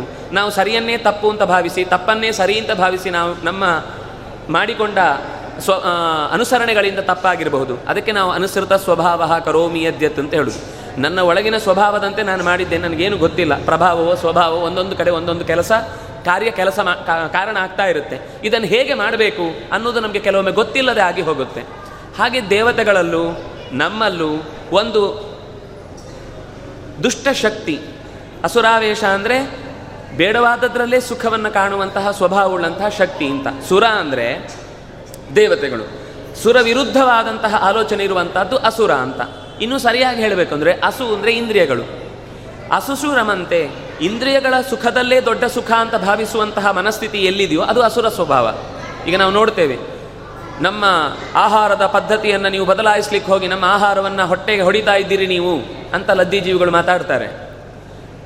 ವಸ್ತುತಃ ಅವರು ಕದ್ದು ತಿನ್ನಬೇಕು ಅಂತ ಯಾರೂ ಹೇಳಲಿಲ್ಲ ನೀವಾಗಿ ಬೆಳೆಸಿ ಕುರಿ, ಮೇಕೆ, ಕೋಳಿಗಳನ್ನು ತಿಂದ ಹಾಗೆ ಯಾರೂ ಆಕ್ಷೇಪ ಮಾಡೋರಿಲ್ಲ. ಸಾಕ್ಲಿಕ್ಕೆ ಯಾರೂ ಇಲ್ಲ. ಪಾಪ ಕಷ್ಟಪಟ್ಟು ಸಾಕಿದವನು ಮನೆಯಿಂದ ಎಳ್ಕೊಂಡು ಹೋಗುವಂಥದ್ದು ಯಾವ ಮಾತ್ರಕ್ಕೂ ಸರಿಯಲ್ಲ. ಹಾಗೆ ಅಂತ ಹೇಳಿ ಸಾಕಿ ತಿನ್ನಬೇಕು ಅಂತಲ್ಲ. ಈಗ ಮಾತಾಡುವವರ ಬಗ್ಗೆ ನಾನು ಹೇಳಿದ್ದು. ಮಾತಾಡುವವರಿಗೆ ಮೊದಲು ಬೇಸಿಕ್ ಆಗಿ ತಾವು ನೈತಿಕ ನೆಲೆಯಲ್ಲೇ ಇಲ್ಲ, ಆದರೆ ಆಹಾರದ ಬಗ್ಗೆ ಮಾತನಾಡುವುದಿರುತ್ತೆ. ಅಂದರೆ ಈ ಥರ ಒಳಗಿನಿಂದ ಈ ಸ್ವಭಾವ ಇದೆಯಲ್ವಾ? ಇನ್ನೊಬ್ಬನ ಧಾರ್ಮಿಕ ಭಾವನೆಗೆ ಧಕ್ಕೆ ಪಡಿಸಿ ಸುಖವನ್ನು ಅನುಭವಿಸುವಂಥ ಒಂದು ಸ್ವಭಾವ ಇದೆಯಲ್ಲ, ಇದಕ್ಕೆ ಅಸುರ ಸ್ವಭಾವ ಅಂತ ಹೇಳ್ತಾರೆ. ಆ ಅಸುರ ಶಕ್ತಿಗಳು ಸಜ್ಜನ ಶಕ್ತಿಯ ಮೇಲೆ ತನ್ನ ಪ್ರಭಾವವನ್ನು ಬೀರುತ್ತೆ. ಅಲ್ಲ, ದೇವತೆಗಳು ಅಪರೋಕ್ಷ ಜ್ಞಾನಿಗಳು. ಭಗವಂತನನ್ನ ಕಂಡವರು. ಅನುಸಂಧಾನ ಮಾಡಿ ಜೀವದ ಒಳಗೆ ನಿಂತು, ಅಂದರೆ ಈ ಶರೀರದಲ್ಲಿ ನಿಂತು ನಮ್ಮ ನಮ್ಮ ಇಂದ್ರಿಯಗಳಿಂದ ಕೆಲಸ ಮಾಡಿಸುವವರು. ಅಂತಹ ಅಷ್ಟು ಎತ್ತರದ ಶಕ್ತಿಗಳ ವ್ಯವಸ್ಥೆಯಲ್ಲೇ ಅಸುರ ಆವೇಶ ಪ್ರವೇಶ ಮಾಡಿ ಅವರ ಕೈ ತಪ್ಪಿಸತ್ತೆ, ಕಾಲು ತಪ್ಪಿಸತ್ತೆ ಅಂದರೆ ಇದು ಸಾಧ್ಯನಾ? ಸಾಧ್ಯ ಇದೆ. ಕಲಿಯ ಶಕ್ತಿ ಅಷ್ಟು ಪ್ರಭಾವವುಳ್ಳದ್ದು. ಅದರಲ್ಲಿ ಒಳಗೆ ಕೊಟ್ಟ ಶಕ್ತಿ ಮತ್ತು ವಾಯುದೇವರದ್ದೇ ಶಕ್ತಿ ಅದು. ಕಲಿಯ ಸ್ವಂತ ಶಕ್ತಿ ಅಲ್ಲ, ಪರಮಾತ್ಮನದ್ದೇ ಶಕ್ತಿ. ಹ, ಆದರೆ ಹಾಗಾದರೆ ಯಾಕೆ ಶಕ್ತಿ ಕೊಟ್ಟು ವ್ಯವಸ್ಥೆ ಮಾಡಬೇಕು ಅಂದರೆ? ಒಳ್ಳೆಯದ್ರ ಬೆಲೆ ಗೊತ್ತಾಗಬೇಕು ಅಂದರೆ ಕೆಟ್ಟದ್ದು ಮಧ್ಯದಲ್ಲಿ ಇರಬೇಕು. ಯಾವಾಗಲೂ ನಾವು ತುಂಬ ಕಷ್ಟಪಟ್ಟು ದುಡಿದು ಆ ದುಡಿಮೆಯಿಂದ ನಾವು ಆಹಾರವನ್ನು ಸಂಪಾದಿಸಿ ತಿನ್ನುವಾಗ ಸಿಗುವ ರುಚಿ ಇದೆಯಲ್ವಾ? ದೇವರ ದರ್ಶನಕ್ಕೆ ಹೋಗುವಾಗ ಒಂದು ಅರ್ಧ ದಿನ ಕಾದು ದೇವರ ದರ್ಶನ ಆಯಿತು ಅಂತಂದರೆ ಲೈನಲ್ಲಿ ನಿಂತು ಭಜನೆ ಮಾಡಿ, ಪ್ರಾರ್ಥನೆ ಮಾಡಿ, ನಿನ್ನನ್ನು ಯಾವಾಗ ನೋಡ್ತೇನೆ ಅಂತ ಕೇಳಿ ಹೊಟ್ಟೆ ಹಸಿದು ಹೋಗಿ ನಿಂತಾಗ ಆ ಒಂದು ಸೆಕೆಂಡ್ನಲ್ಲಿ ಜರಗಂಡಿ ಜರಗಂಡಿ ಅಂತ ಹೇಳ್ತಾ ಇರೋದು ಕೇಳ್ತಾ ಇರಲ್ಲ ನಮಗೆ. ನಮಗೆ ಕೇ ಆ ರೂಪ ಮಾತ್ರ ಕಾಣ್ತಾ ಇರುತ್ತೆ, ಮನಸ್ಸು ತುಂಬಿ ಬರುತ್ತೆ. ನಿಮಗೆ ವಿ ಐ ಪಿಯಲ್ಲಿ ಸೀದಾ ಒಳಗೆ ಕಳಿಸ್ಲಿ. ನಿಮಗೇನು ಅನಿಸೋದೇ ಇಲ್ಲ, ಒಂದು ಅರ್ಧ ಗಂಟೆ ಬೇಕಾದರೂ ನಿಂತಿರಲಿ. ಅಷ್ಟು ಹೊತ್ತು ಕಾದು ಕಾದು ಕಾದು ಕಾದು ಬಿಸಿ ಆದ ಮೇಲೆ ದೋಸೆ ಹಾಕಿದರೆ ಚೆನ್ನಾಗಿರುತ್ತೆ. ಏ, ದೋಸೆ ಆಗಲೇಬೇಕು ಅಂತ ಚೆನ್ನಾಗಿ ಕಾಯಿಸಿ ಆಮೇಲೆ ಹಾಕಿದರೆ ಸುಟ್ಟೋಗುತ್ತಷ್ಟೇ ಅಲ್ವಾ? ಹಾಗಾಗಿ ಯಾವುದೇ ವ್ಯವಸ್ಥೆಯಲ್ಲೂ ತಕ್ಷಣದಲ್ಲಿ ಬಂದ ಸುಖ, ಅದು ಸುಖ ಅಂತ ಅನಿಸೋದಿಲ್ಲ. ಹಾಗಾಗಿ ಒಳ್ಳೆಯದರ ಬೆಲೆ ಚೆನ್ನಾಗಿ ಅರ್ಥ ಆಗಬೇಕು ಅಂದರೆ ಅದರ ಜೊತೆಗೆ ಕೆಟ್ಟದ್ದು ಇರಬೇಕು. ಅದು ಲೋಕದ ವ್ಯವಸ್ಥೆ. ಬರೀ ಒಳ್ಳೆಯದೇ ಇದ್ರೆ ಅದೇ ಬೋರ್ ಆಗ್ತಿತ್ತೋ ಏನು? ಇನ್ನೊಂದು ಪ್ರಶ್ನೆ ಇದೆ ತುಂಬ ಜನರದ್ದು. ದೇವರು ಯಾಕೆ ಎಲ್ಲರನ್ನೂ ಸುಖಿಗಳನ್ನಾಗಿ ಮಾಡಬಾರ್ದಿತ್ತು? ಎಲ್ರಿಗೂ ಬಂಗಲೆ, ಎಲ್ರಿಗೂ ಮನೆ, ಎಲ್ರಿಗೂ ಒಳ್ಳೆ ಹೆಂಡತಿ, ಎಲ್ರಿಗೂ ಒಳ್ಳೆ ವಿದ್ಯೆ, ಎಲ್ರಿಗೂ ಒಳ್ಳೊಳ್ಳೆ ಸರ್ಕಾರ ಒಳ್ಳೊಳ್ಳೆ ಭಾಗ್ಯ, ದೌರ್ಭಾಗ್ಯ ಆದರೂ ಭಾಗ್ಯ ಅಂತ ಅಂದ್ಕೊಂಡು ಅದರಲ್ಲಿ ಸುಖ ಪಡ್ಬೋದಿತ್ತಲ್ವಾ? ಅಲ್ಲ, ಹೀಗೆ ಮಾಡಿದರೆ ಇನ್ನೊಂದು ಪ್ರಶ್ನೆ ಬರ್ತಿತ್ತು. ಮನೆಯಲ್ಲಿ ಐದು ದಿವಸ ಉಪ್ಪಿಟ್ಟಾದರೆ ಅವನ ಮುಖ ಕಪ್ಪಿಡುತ್ತೆ. ಏನ್ರಿ, ಒಂದೇ ಥರ ಮಾಡ್ತೀರಿ ನೀವು? ಬೇಜಾರಾಗಿ ಹೋಗಿದೆ ತಿನ್ನಲಿಕ್ಕೆ ಅಂದರೆ ಒಂದು ಪದಾರ್ಥವನ್ನು ಒಂದು ದಿವಸಕ್ಕೆ ತುಂಬ ಇಷ್ಟವಾದ ಪದಾರ್ಥವೇ ಆಗಲಿ. ಯಾರೋ ಒಬ್ಬ ಹೇಳಿದ ಅಂತ ಇಟ್ಕೊಳ್ಳಿ ಜಾಮೂನು ಅಂದರೆ ತುಂಬ ಇಷ್ಟ ಅಂತ. ಆಮೇಲೆ ಮನೆಯಲ್ಲಿ ತಿಂಗಳುಗಟ್ಟಲೆ ಜಾಮೂನು. ಅವನಿಗೆ ಜಾಮೂನು ಅಂತ ಹೆಸರು ಹೇಳಿದ್ರೆ ಮೈಯೆಲ್ಲ ಉರಿಲಿಕ್ಕೆ ಶುರುವಾಗುತ್ತೆ. ಯಾವುದು ಎಷ್ಟು ಇಷ್ಟ ಆದರೂ ಕೂಡ ಅದಕ್ಕೊಂದು ಮಿತಿ ಇದೆ. ಮನಸ್ಸು ಅದನ್ನು ಗ್ರಹಿಸುವ ಕಾಲ ಬಹಳ ಚಿಕ್ಕದು. ಅಕಸ್ಮಾತ್ ಎಲ್ಲವೂ ಒಂದೇ ಥರ ಇದ್ದರೆ ನಾವು ಆಗಲೂ ಪ್ರಶ್ನೆ ಮಾಡ್ತಿದ್ದೆ, ಯಾಕೆ ಇದು ಎಲ್ಲ ಒಂದೇ ಥರ ಇದೆ? ಪ್ರಶ್ನೆ ಮಾಡುವವರಿಗೆ ನಾಲಿಗೆ ಉದ್ದ ಇದೆ, ಏನಾದರೂ ಪ್ರಶ್ನೆ ಮಾಡ್ತಾನೆ. ಅವ್ರಿಗೆ ಸ್ವಭಾವವೇ ಪ್ರಶ್ನೆ ಮಾಡೋದು ಅವರು ಹುಟ್ಟಿದ್ದೇ ಪೃಚ್ಛಕರಾಗಿ, ಕೆಲವರು ಹೊಗಳುವುದಕ್ಕೆ ಇರುವ ಹಾಗೆ, ಕೆಲವರು ಬೈಲಿಕ್ಕೆ ಇರ್ತಾರೆ. ಎರಡೂ ಬೇಕು, ಹಂದಿ ಇರುದ್ದ, ಊರಲ್ಲಿ ಇದ್ದ ಹಾಗೆ ಇಂತಹ ಬೈಯುವವರ ಮಾತುಗಳು ಕೇಳಲೇಬೇಕು ನಾವು. ಅದನ್ನ ಕೇಳಿ ಸಂತೋಷ ಪಡಬೇಕು ನಾವು ಎಂಜಾಯ್ ಮಾಡಬೇಕು. ಬೇಸರ ಮಾಡಿಕೊಂಡ್ರೆ ಫಲ ಇಲ್ಲ. ಹಾಗೆ ಎಲ್ಲ ನಾವು ಮೊನೆಟನಸ್ ಅಂತ ಅಂದುಬಿಡ್ತೇವೆ ಎಲ್ಲದಕ್ಕೂ. ಏನು ಎಲ್ಲ ಒಂದೇ ಥರ ಒಂದೇ, ನೀವು ನೋಡಿ, ಒಂದು ಊರಲ್ಲಿ ಅಕಸ್ಮಾತ್ ಎಲ್ಲ ಬಿಲ್ಡಿಂಗ್ ಒಂದೇ ಥರ ಇದೆ ಅಂತ ಇಟ್ಕೊಳ್ಳಿ. ಎಲ್ಲ ಬಿಲ್ಡಿಂಗ್ ಒಂದೇ ಥರ ಎಲ್ಲ ಲೈಟ್ಗಳು ಒಂದೇ ಥರ ಎಲ್ಲ ಉದ್ಯಾನಗಳು ಒಂದೇ ಥರ ಎಲ್ಲ ವ್ಯಕ್ತಿಗಳು ಒಂದೇ ಥರ ನಾವು ಚೀನಾಕ್ಕೊಮ್ಮೆ ಹೋಗಿ ಬಂದರೆ ಯಾರು ಅಣ್ಣ, ತಮ್ಮ ಗೊತ್ತಾಗದು ಒದ್ದಾಡಿಬಿಡ್ತೀವಿ. ಯಾರನ್ನು ಮಾತಾಡಿಸ್ಬೇಕು? ದೊಡ್ಡವ್ರು ಯಾರು, ಚಿಕ್ಕವ್ರು ಯಾರು, ಅಣ್ಣ, ತಮ್ಮಂದ್ರೆ ಯಾರು, ಪಕ್ಕದ ಮನೆಯವರು ಯಾರು, ಏನು ಎಲ್ಲ ಒಂದೇ ಥರ ಅನ್ಸ್ಲಿಕ್ಕೆ ಶುರುವಾಗುತ್ತೆ. ಹಾಗೆ ಎಲ್ಲ ಅವ್ರಿಗೆ ಗೊತ್ತಾಗುತ್ತೆ. ನಾವು ಸ್ವಲ್ಪ ದಿವಸ ಇದ್ರೆ ಮತ್ತೆ ಅರ್ಥ ಆಗುತ್ತೆ. ಅದೊಂದು ಸ್ವಲ್ಪ ಸೂಕ್ಷ್ಮ ಗೊತ್ತಾಗಬೇಕಷ್ಟೇ. ಈಗ ನಾವು ಹೇಗೆ ಅನ್ಕೊಳ್ತೇವೋ, ಈಗ ಮಂಗಗಳನ್ನು ನಾವು ನೋಡಿದಾಗ ಅನ್ಕೊಳ್ತೇವೆ. ಎಲ್ಲ ಒಂದೇ ಥರ ಇದೆಯಲ್ಲ, ಇದರಲ್ಲಿ ಭೇದ ಭಾವ ಹೇಗೆ ಗೊತ್ತಾಗುತ್ತೆ ಅಂತ. ನಮ್ಮನ್ನು ನೋಡಿ ಅವುಗಳು ಹಾಗೆ ಅನ್ಕೊಂಡಿರ್ಬೋದು. ಎಲ್ಲ ಒಂದೇ ಥರ ಇದೆ. ನಮ್ಮ ಹಾಗೆ ಬಾಲ ಒಂದಿಲ್ಲ ಅಂತ ಬಿಟ್ಟರೆ ಎಲ್ಲ ಚೇಷ್ಟೆಗಳನ್ನು ಮಾಡ್ತವೆ. ಇವುಗಳು ಹೇಗೆ ಪರಸ್ಪರ ಗುರುತು ಹಿಡಿತಾವೆ ಅಂತ. ಹಾಗೆ ಅತ್ಯಂತ ಹತ್ತಿರ ಹೋದಾಗಲೂ ಸೂಕ್ಷ್ಮ ಗೊತ್ತಾಗಬಹುದು. ಆದರೆ ಜಗತ್ತಿನಲ್ಲಿ ಎಲ್ಲವೂ ಒಂದೇ ಥರ ಇರುವುದು ಸುಖ ಅನ್ನೋದು ಒಂದೇ ಇದ್ದರೆ ಕೆಟ್ಟತನ ಅನ್ನೋದು ಇರುವುದೇ ಒಳ್ಳೆಯತನದ ಸುಖವನ್ನು ಇನ್ನೂ ಚೆನ್ನಾಗಿ ಅನುಭವಿಸ್ಲಿಕ್ಕೋಸ್ಕರ. ಪುಟಕ್ಕೆ ಬಿದ್ದಷ್ಟು ಚಿನ್ನ ಅಪರಂಜಿ ಆಗುತ್ತೆ. ಅದಕ್ಕೋಸ್ಕರ ಪುಟಕ್ಕೆ ಹಾಕಲೇಬೇಕು ಹೇಗೂ, ಆಭರಣ ಆಗಬೇಕು ಅಂದರೆ ಅದು ಬೆಂಕಿಗೆ ಬೀಳಲೇಬೇಕು. ಸಂಸಾರದ ಈ ಓಡಾಟ ಅನ್ನೋದೇನು ಅಂದರೆ ಮೋಕ್ಷದ ಸುಖದ ಪರಿಪೂರ್ಣತೆ ಅರ್ಥ ಆಗ್ಲಿಕ್ಕೋಸ್ಕರ ಮೊದಲು ಈ ಜಂಜಾಟ. ಅದರಿಂದಾಗಿ ಸುಖ ಅನ್ನು ಅಥವಾ ಈ ಸಂಸಾರದ ಓಡಾಟ ಏನಿದೆ, ಜಂಜಾಟ ಏನಿದೆ, ಇದೊಂದು ಪರೀಕ್ಷೆ. ಸ್ಕೂಲುಗಳಲ್ಲಿ, ಶಾಲೆಗಳಲ್ಲಿ ಸಿಲೆಬಸ್ ಕೊಟ್ಟು ಪಾಠ ಮಾಡಿ ಆಮೇಲೆ ಪರೀಕ್ಷೆ ಮಾಡ್ತಾರೆ. ದೇವರದ್ದು ಉಲ್ಟ ಮೊದಲು ಪರೀಕ್ಷೆ ಮಾಡಿ ಆಮೇಲೆ ಪಾಠ ಹೇಳಿ ಸಿಲೆಬಸ್ ಇದು ಅಂತ ಧರ್ಮಶಾಸ್ತ್ರಗಳ ಮೂಲಕ ತೋರಿಸಿಕೊಡ್ತಾನೆ.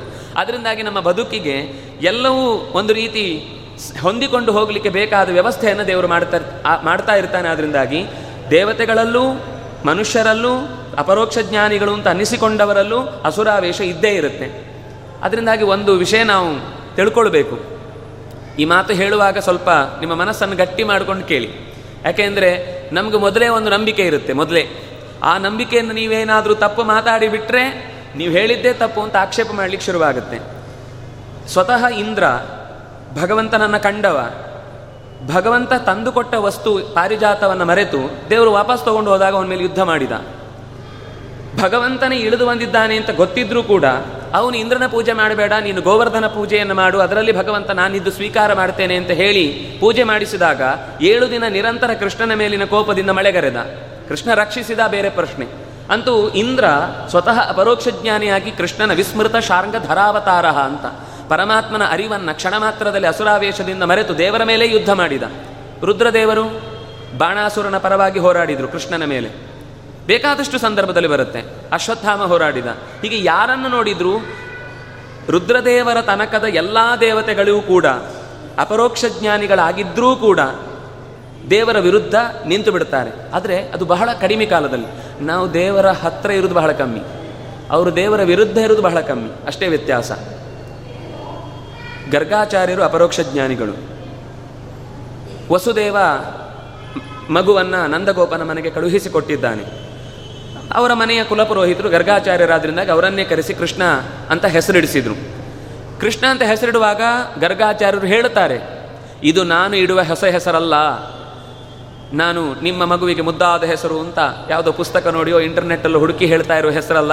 ಇದು ವೇದದಲ್ಲೇ ಈ ಮೊದಲೇ ದೇವರಿಗೆ ಮೊದಲಿನಿಂದ ಇರುವ ಹೆಸರು. ನಾನು ನೆನಪಿಸಿಕೊಂಡು ಈ ರೂಪಕ್ಕೆ ಅದು ಹೊಂದು, ಹೊಂದತ್ತೆ, ನೆನಪಾಯಿತು, ದೇವರು ನೆನಪಿಸಿದ ಅನ್ನುವ ಕಾರಣಕ್ಕೋಸ್ಕರ ಇಡ್ತಾ ಇದ್ದೇನೆ. ನೀನು ಇನ್ನು ಮುಂದೆ ಇನ್ನೂ ಒಂದು ಬೀಗಬೇಡ ನಿನ್ನ, ನೀನು ವಸುದೇವ. ನಿನ್ನ ಮಗ ಇನ್ನು ಮುಂದೆ ವಾಸುದೇವ. ನಿನ್ನಿಂದಾಗಿ ವಾಸುದೇವ ಆದ ಅಂತ ಅನ್ಕೊಳ್ಬೇಡ. ಅವನ ಮೂಲ ರೂಪದಲ್ಲೇ ಅವನಿಗೆ ವಾಸುದೇವ ಅಂತ ಹೆಸರಿದೆ. ಇಷ್ಟೆಲ್ಲ ಬೋಧನೆ ಮಾಡ್ತಾನೆ. ಅಂದರೆ ದೇವರ ಬಗ್ಗೆ ತುಂಬ ಎಚ್ಚರ ಇದ್ದವ. ಆದರೆ ಒಂದು ಪ್ರಸಂಗದಲ್ಲಿ ಏನಾಗುತ್ತೆ? ಒಂದು ಮದುವೆಗೆ ಬಂದಿರ್ತಾರೆ. ಅಲ್ಲಿ ಯಾದವರು ಇರ್ತಾರೆ, ಕೃಷ್ಣನು ಇರ್ತಾರೆ, ಎಲ್ಲರೂ ಇರ್ತಾರೆ. ಯಾದವರು ಮದುವೆಗೆ ಬಂದಾಗ ಗರ್ಗಾಚಾರ್ಯರು ಅಲ್ಲಿಗೆ ಬಂದಿರ್ತಾರೆ. ಯಾವನೋ ಒಬ್ಬ ರಾಜ.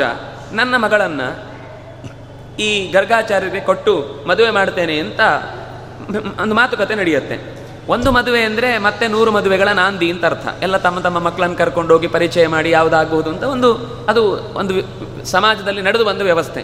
ಹಾಗೆ ಮಾತುಕತೆ ನಡೆಯುವಾಗ ಇವರು ಬೇರೆ ಬೇರೆಯವರು ಮಾತಾಡುವಾಗ ಗರ್ಗಾಚಾರ್ಯರು ತುಂಬ ದೊಡ್ಡ ತಪಸ್ವಿಗಳು, ನನ್ನ ಮಗಳನ್ನು ಕೊಡ್ತೇನೆ ಅಂತ ಒಬ್ಬ ರಾಜ ಮಾತಾಡ್ತಾ ಇರಬೇಕಾದ್ರೆ, ಯಾವನೋ ಒಬ್ಬ ಯಾದವ ಮಾತಾಡ್ತಾ ಮಾತಾಡ್ತಾ, ಅಂದರೆ ಅವ್ರೇನು ಅಂದರೆ ಈ ಸಾಂಸಾರಿಕವಾದ ಸುಖವನ್ನು ಕ್ಷುಲ್ಲಕ ಅಂತ ಭಾವಿಸಿ ಅದನ್ನು ಬಿಟ್ಟಿರ್ತಾರೆ.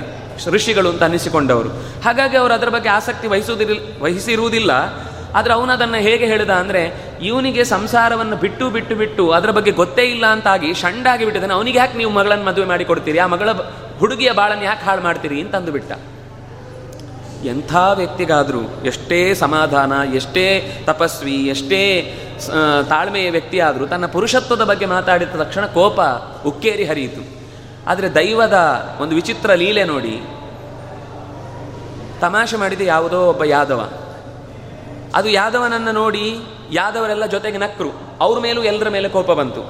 ಆದರೆ ಕೋಪ ಅಲ್ಲಿಗೆ ನಿಲ್ಲಿಲ್ಲ. ಅದು ಆ ಕೋಪ ಇನ್ನಷ್ಟು ಉಕ್ಕೇರಿ ಹರಿದು, ಈ ಯಾದವರೆಲ್ಲ ಇಷ್ಟು ಸೊಕ್ಕಿ ನಗಲಿಕ್ಕೆ ಕಾರಣ ಯಾರು ಅಂದರೆ ಕೃಷ್ಣ. ಕೃಷ್ಣ ಅವರ ವಂಶದಲ್ಲಿ ಇದ್ದಾನೆ ಅಂತ ಇಷ್ಟೆಲ್ಲ ಇವರು ಸೊಕ್ಕಿ ನಗ್ತಾ ಇದ್ದಾರೆ. ಹಾಗಾಗಿ ಕೃಷ್ಣನನ್ನು ಕೊಲ್ಲುವಂತಹ ಮಗನನ್ನು ನಾನು ಪಡೆಯಬೇಕು ಅಂತ ರುದ್ರದೇವರನ್ನ ಒಂದು ವರ್ಷಗಳ ಕಾಲ ತಪಸ್ಸು ಮಾಡಿದರು. ಅದರಿಂದ ಹುಟ್ಟಿದವನೇ ಕಾಲಯವನ. ರಾಕ್ಷಸರು ಕಾಯ್ತಾ ಇರ್ತಾರೆ. ತಕ್ಷಣ ಒಂದು ಹೆಣ್ಮಗಳನ್ನು ತಮ್ಮ ರಾಕ್ಷಸಿಯನ್ನೇ ಗೋಪಿಯ ರೂಪದಲ್ಲಿ ಕಳಿಸಿ, ಅಲ್ಲಿ ಗರ್ಭಾಧಾನ ಮಾಡಿಸಿಕೊಂಡು ಅದನ್ನು ತರಿಸಿ ಅವನನ್ನೇ ಕೃಷ್ಣನ ವಿರುದ್ಧ ಬಿಟ್ಟರು. ಅದು ಮುಂದೆ ಕೃಷ್ಣ ವ್ಯವಸ್ಥೆ ಮಾಡಿದ. ಒಟ್ಟಂತೂ ಗರ್ಗಾಚಾರ್ಯರು ಇಂಥ ದೊಡ್ಡ ತಪಸ್ವಿಗಳಾಗಿಯೂ, ಜ್ಞಾನಿಗಳಾಗಿಯೂ ಭಗವಂತನ ವಿರುದ್ಧ ನಿಂತರು ಅಂದರೆ ಮತ್ತೆ ಪಶ್ಚಾತ್ತಾಪ ಪಟ್ಟರು ಆ ಆ ಗರ್ಭಾಧಾನ ಆಗಿ ಮಗು ಹುಟ್ಟಿ ಆ ಒಂದು ವರ್ಷ ತಪಸ್ಸಿನ ನಂತರ ಯಾರ ವಿರುದ್ಧ ನಾನು ಇಷ್ಟು ದಿವಸ ತಪಸ್ಸು ಮಾಡಿದೆ, ಕೃಷ್ಣ ಅಂತ ಗೋಳೋ ಅಂತ ಬಂದ ಹತ್ತು ಪ್ರಾಯಶ್ಚಿತ್ತಗಳ ರಾಶಿಯನ್ನೇ ತನ್ನ ಮೇಲೆ ಹೊತ್ತುಕೊಳ್ತಾರೆ ಅಂದರೆ ಅದಾದ ಮೇಲೆ ಅದರ ಫಲವನ್ನು ಪಡೀತಾರೆ. ಆದರೆ ಮರೆತು ಹೋಗಿದ್ದಂತೂ ಸತ್ಯ. ನಾನು ಇಷ್ಟೆಲ್ಲ ಯಾಕೆ ಹೇಳ್ತಾ ಇದ್ದೇನೆ ಅಂತ ನಿಮಗೆ ಈಗ ಅರ್ಥ ಆಗ್ತಾ ಇರಬಹುದು. ಅದರಿಂದಾಗಿ ನಾವು ಇವತ್ತು ತುಮ್, ಒಂದು ಪ್ರಶ್ನೆ ಬಂತು. ಲೋಕದಲ್ಲಿ ಇವತ್ತಿಗೂ ಅಪರೋಕ್ಷ ಜ್ಞಾನಿಗಳಿದ್ದಾರಾ? ಖಂಡಿತ ಇದ್ದಾರೆ. ಅವರು ಬೋರ್ಡ್ ಹಾಡ್ಕೊಂಡು ತಿರುಗಾಲ, ತಿರುಗಾಡಲ್ಲ. ಯಾರು ಬೋರ್ಡ್ ಹಾಡ್ಕೊಂಡು ತಿರುಗುತ್ತಾರೋ ಅವರು ಅಪರೋಕ್ಷ ಜ್ಞಾನಿಗಳಾಗಿರಲ್ಲ. ಯಾರು ಮಧ್ಯದಲ್ಲಿ ಬಂದು, ನಾನು ಹಾಗೆ, ನಾನು ಹೀಗೆ, ನನ್ನ ಬಗ್ಗೆ ನೀವು ಹೀಗೆ ತಿಳ್ಕೊಳ್ಳಿ ಅಂತ ಈ ವಂಶದವನು, ಈ ವಂಶ, ಈ ಅಂಶದವನು ಅಂತೆಲ್ಲ ಮಾತಾಡಿಕೊಳ್ಳಲ್ಲ. ಅವರು ದೇವರು ಬಿಟ್ಟರೆ ತನಗೆ ಸಮಾಜದಲ್ಲಿ ಈ ಕಾರಣಕ್ಕೋಸ್ಕರ ನಾನು ಜನ್ಮ ಎತ್ತಿದ್ದೇನೆ ಎನ್ನುವ ನಿಯ, ನಿಯತಿಯನ್ನು ಇಟ್ಟುಕೊಂಡು ಮಾತ್ರ ಕೆಲಸ ಮಾಡ್ತಾರೆ ಹೊರತು ಯಾವತ್ತೂ ತನ್ನ ಬಗ್ಗೆ ರಿವೀಲ್ ಮಾಡ್ಕೊಳ್ಳಲ್ಲ. ತುಂಬ ಆಪ್ತರಲ್ಲಿ ಎಲ್ಲೂ ಹೇಳ್ಕೊಳ್ಬೋದು. ಅದು ತುಂಬ ಭಕ್ತ, ತುಂಬ ಉದ್ಧಾರಕ್ಕೆ ಯೋಗ್ಯನಾದ ಒಬ್ಬ ಶಿಷ್ಯನಿದ್ರೆ ಅವನ ಹತ್ರ ಹೇಳ್ಕೊಳ್ಬೋದಷ್ಟೇ ಹೊರತು. ಖಂಡಿತ ಹೇಳ್ಕೊಳ್ಳಲ್ಲ ಆದರೆ ನನಗೆ ಇದ್ದಾರೆ ಅನ್ನೋದೇನು ಆಗದೇ ಇರುವ ಸಂಗತಿ ಅಲ್ಲ. ಸರಿ, ಹಾಗಾದರೆ ದಾಸರೆಲ್ಲ ಹೇಳಿದ್ರಲ್ಲಿ ಕೆಲವೊಂದು ಸರ್ತಿ ಅಲ್ಲೊಂದು ಥರ ಇಲ್ಲೊಂದು ಥರ ಬರುತ್ತಲ್ವ ಅಂದರೆ? ಅಪರೋಕ್ಷ ಜ್ಞಾನಿಗಳು ಅಂದ್ರೆ ಏನರ್ಥ? ನಮ್ಮಲ್ಲಿ ಅದು ತುಂಬ ದೊಡ್ಡ ಮಾತು. ಏ, ಅವರು ಅಪರೋಕ್ಷ ಜ್ಞಾನಿಗಳು, ಅವ್ರೇನು ತಪ್ಪು ಹೇಳ್ತಾರೆ ಅಂತ? ದೇವರ ಬಗ್ಗೆ ಖಂಡಿತ ತಪ್ಪು ಹೇಳುವುದಿಲ್ಲ, ದೇವರ ಬಗ್ಗೆ ಅವರು ಕಂಡಿರ್ತಾರೆ. ಆದರೆ ಅಪರೋಕ್ಷ ಜ್ಞಾನಿಗಳು ಅಂದ ತಕ್ಷಣ, ಲೋಕದ ಎಲ್ಲ ವಿಷಯಗಳ ಬಗ್ಗೆ ಜ್ಞಾನ ಇದೆ ಅಂತ ಅರ್ಥ ಅಲ್ಲ. ಭಗವಂತನ ಬಗ್ಗೆ ಸರಿಯಾದ ಕಳಕಳಿ ಇರುತ್ತೆ, ಪ್ರೀತಿ ಇರುತ್ತೆ, ಅರಿವು ಇರುತ್ತೆ. ಅದು ಬಿಟ್ಟು ಲೋಕದ ಯಾವುದೋ ಒಂದು ವಿಷಯದ ಬಗ್ಗೆ ಏನೋ ತಿಳ್ಕೊಂಡಿದ್ದಾರೆ, ಏನೋ ತಪ್ಪಾಡಿ ಬಿಡ್ತಾರೆ. ಅದರ ಅರ್ಥ ಅವರು ಅಪರೋಕ್ಷ ಜ್ಞಾನಿಗಳಲ್ಲ ಅಂತ ಅರ್ಥ ಅಲ್ಲ. ಅಪರೋಕ್ಷ ಜ್ಞಾನಿಗಳಾಗಿಯೇ ಇರ್ತಾರೆ. ಕೆಲವೊಂದು ಕಥೆಗಳನ್ನು ಆ ಕಾಲದಲ್ಲಿ ಏನು ಪ್ರ ಪ್ರಚಲಿತದಲ್ಲಿತ್ತು. ಅದನ್ನು ಬಳಸಿಕೊಂಡಿರ್ತಾರೆ. ಅದು ಶಾಸ್ತ್ರಕ್ಕೆ ಕೆಲವೊಮ್ಮೆ ವಿರುದ್ಧವಾಗಿ ಕಂಡಿದ್ರೆ ನಾವು ಉಪಾಸನೆಯನ್ನು ಬಿಟ್ಟೇ ಮಾಡಬೇಕು.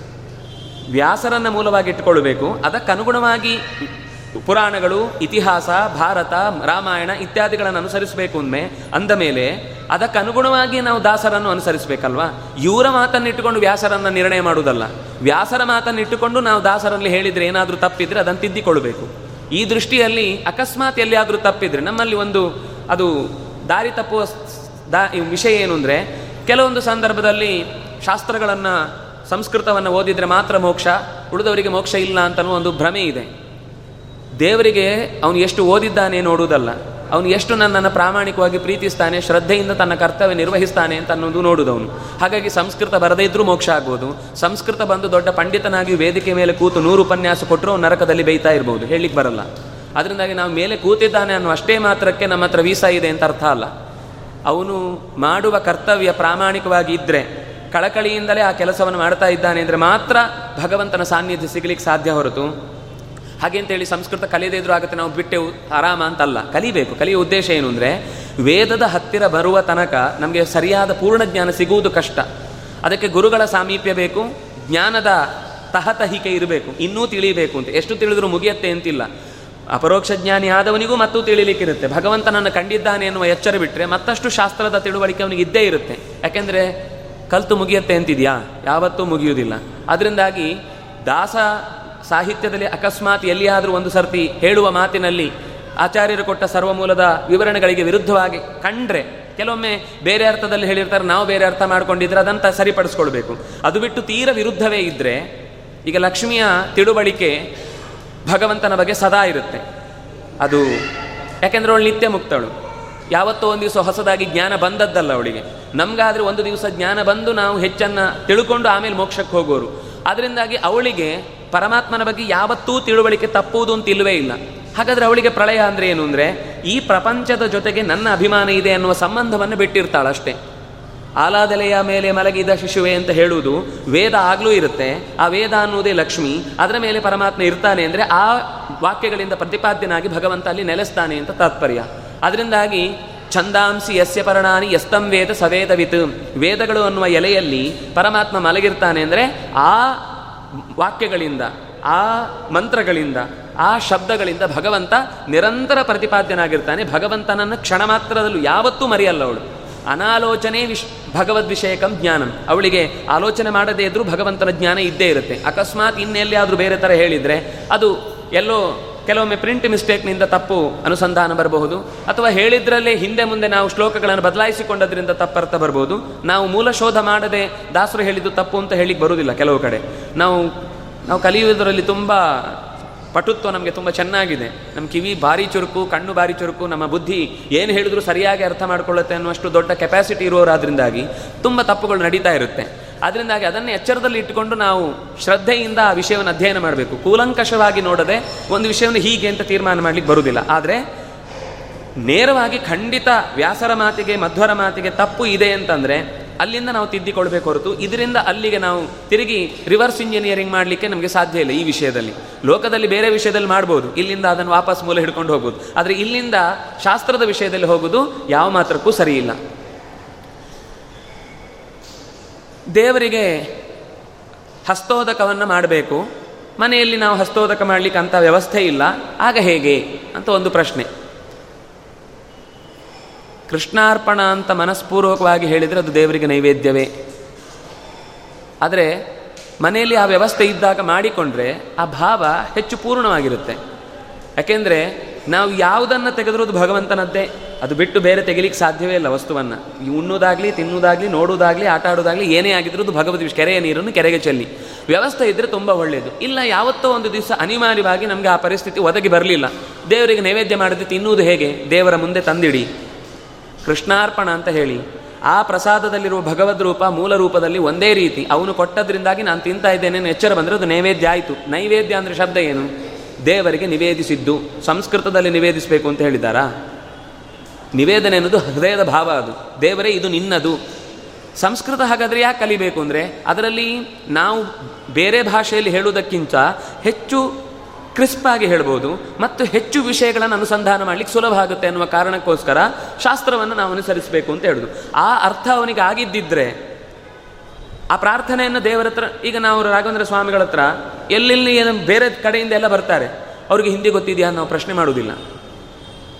ಹ್ಮ್, ಶಕ್ತಿ ಅದು ಮನಸ್ಸಿನ ಭಾವ ಅರ್ಥ ಆಗ್ಲಿಕ್ಕೆ ಭಾಷೆ ಬೇಕಾಗಿಲ್ಲ. ಅವನು ಪ್ರಾಮಾಣಿಕವಾಗಿದ್ದಾನೆ ಅಂತಂದರೆ ದೊಡ್ಡವರಿಗೆ ಖಂಡಿತ ಅವನ ಹೃದಯದ ಭಾವ ಅರ್ಥ ಆಗುತ್ತೆ.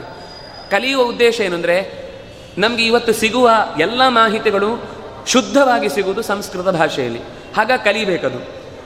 ಕಲ್ತ್ರೆ ನಮಗೆ ಹೆಚ್ಚು ಸುಖ ಸಿಗ್ಲಿಕ್ಕೆ ಶುರುವಾಗುತ್ತೆ. ಅಂದರೆ ಎಂಜಾಯ್ ಮಾಡ್ಕೊಳ್ಬಹುದು. ಓದುವ ವಿಷಯದಲ್ಲಿ ಒಂದು ಸುಖವನ್ನು ಪಡೀಲಿಕ್ಕಾಗುತ್ತೆ. ಕನ್ನಡದ ಭಾಷೆಯಲ್ಲಿ ಆ ಶಬ್ದಕ್ಕೆ ಪರಿಮಿತಿ ಇದೆ. ಅದು ಇಷ್ಟೇ. ಅದರ ಮೇಲೆ ಇನ್ನು ಏನು ಹೊಸತು ಹೆಚ್ಚು ಹೇಳಲಿಕ್ಕಾಗುವುದಿಲ್ಲ. ಆದರೆ ಸಂಸ್ಕೃತದಲ್ಲಿ ಒಂದೇ ಶಬ್ದ, ಈಗ ಕೇಶವ ಅಂತ ದೇವರ ನಾಮವನ್ನು ಕರೆದಾಗ ಅದಕ್ಕೆ ನೂರು ಅರ್ಥ ಇದೆ. ಅಷ್ಟು ಕನ್ನಡದ ಯಾವುದೋ ಒಂದು ಶಬ್ದದಿಂದ ನಾವು ಹೆಕ್ಕಿ ಹೊರಗೆ ತೆಗಿಲಿಕ್ಕಾಗುವುದಿಲ್ಲ.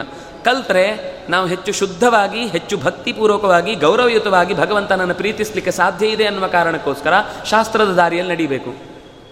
ಇಲ್ಲ, ಸಾಧ್ಯವೇ ಆಗಲಿಲ್ಲ ಕೊನೆಯವರೆಗೂ ಆಸಕ್ತಿ ಅಂತೂ ಕೊನೆಯವರೆಗೂ ಪ್ರಾಮಾಣಿಕವಾಗಿ ಇದ್ದು, ಅದಕ್ಕೆ ಪ್ರಯತ್ನ ಪಟ್ಟು ಆಗಲಿಲ್ಲ ಅಂದರೆ ದೇವರು ಮುಂದೆ ವ್ಯವಸ್ಥೆ ಮಾಡ್ತಾನೆ. ಶುಚೀನಾಂ ಶ್ರೀಮತಾಂ ಗೇಹೆ ಯೋಗ ಭ್ರಷ್ಟೋ ಬಿಜಾಯಿತು ಯಾವುದೋ ಒಂದು ಗುರುಕುಲದ ಪಕ್ಕದಲ್ಲೇ ಹುಟ್ಟುತ್ತಾನೆ ಅಲ್ಲೇ ಅವನಿಗೆ ಅದನ್ನೇ ಕಲಿಸಬೇಕು ಅಂತ ಆಸಕ್ತಿ ಇರುವ ತಂದೆ ತಾಯಿಗಳೇ ಅವನಿಗೆ ಸಿಗ್ತಾರೆ.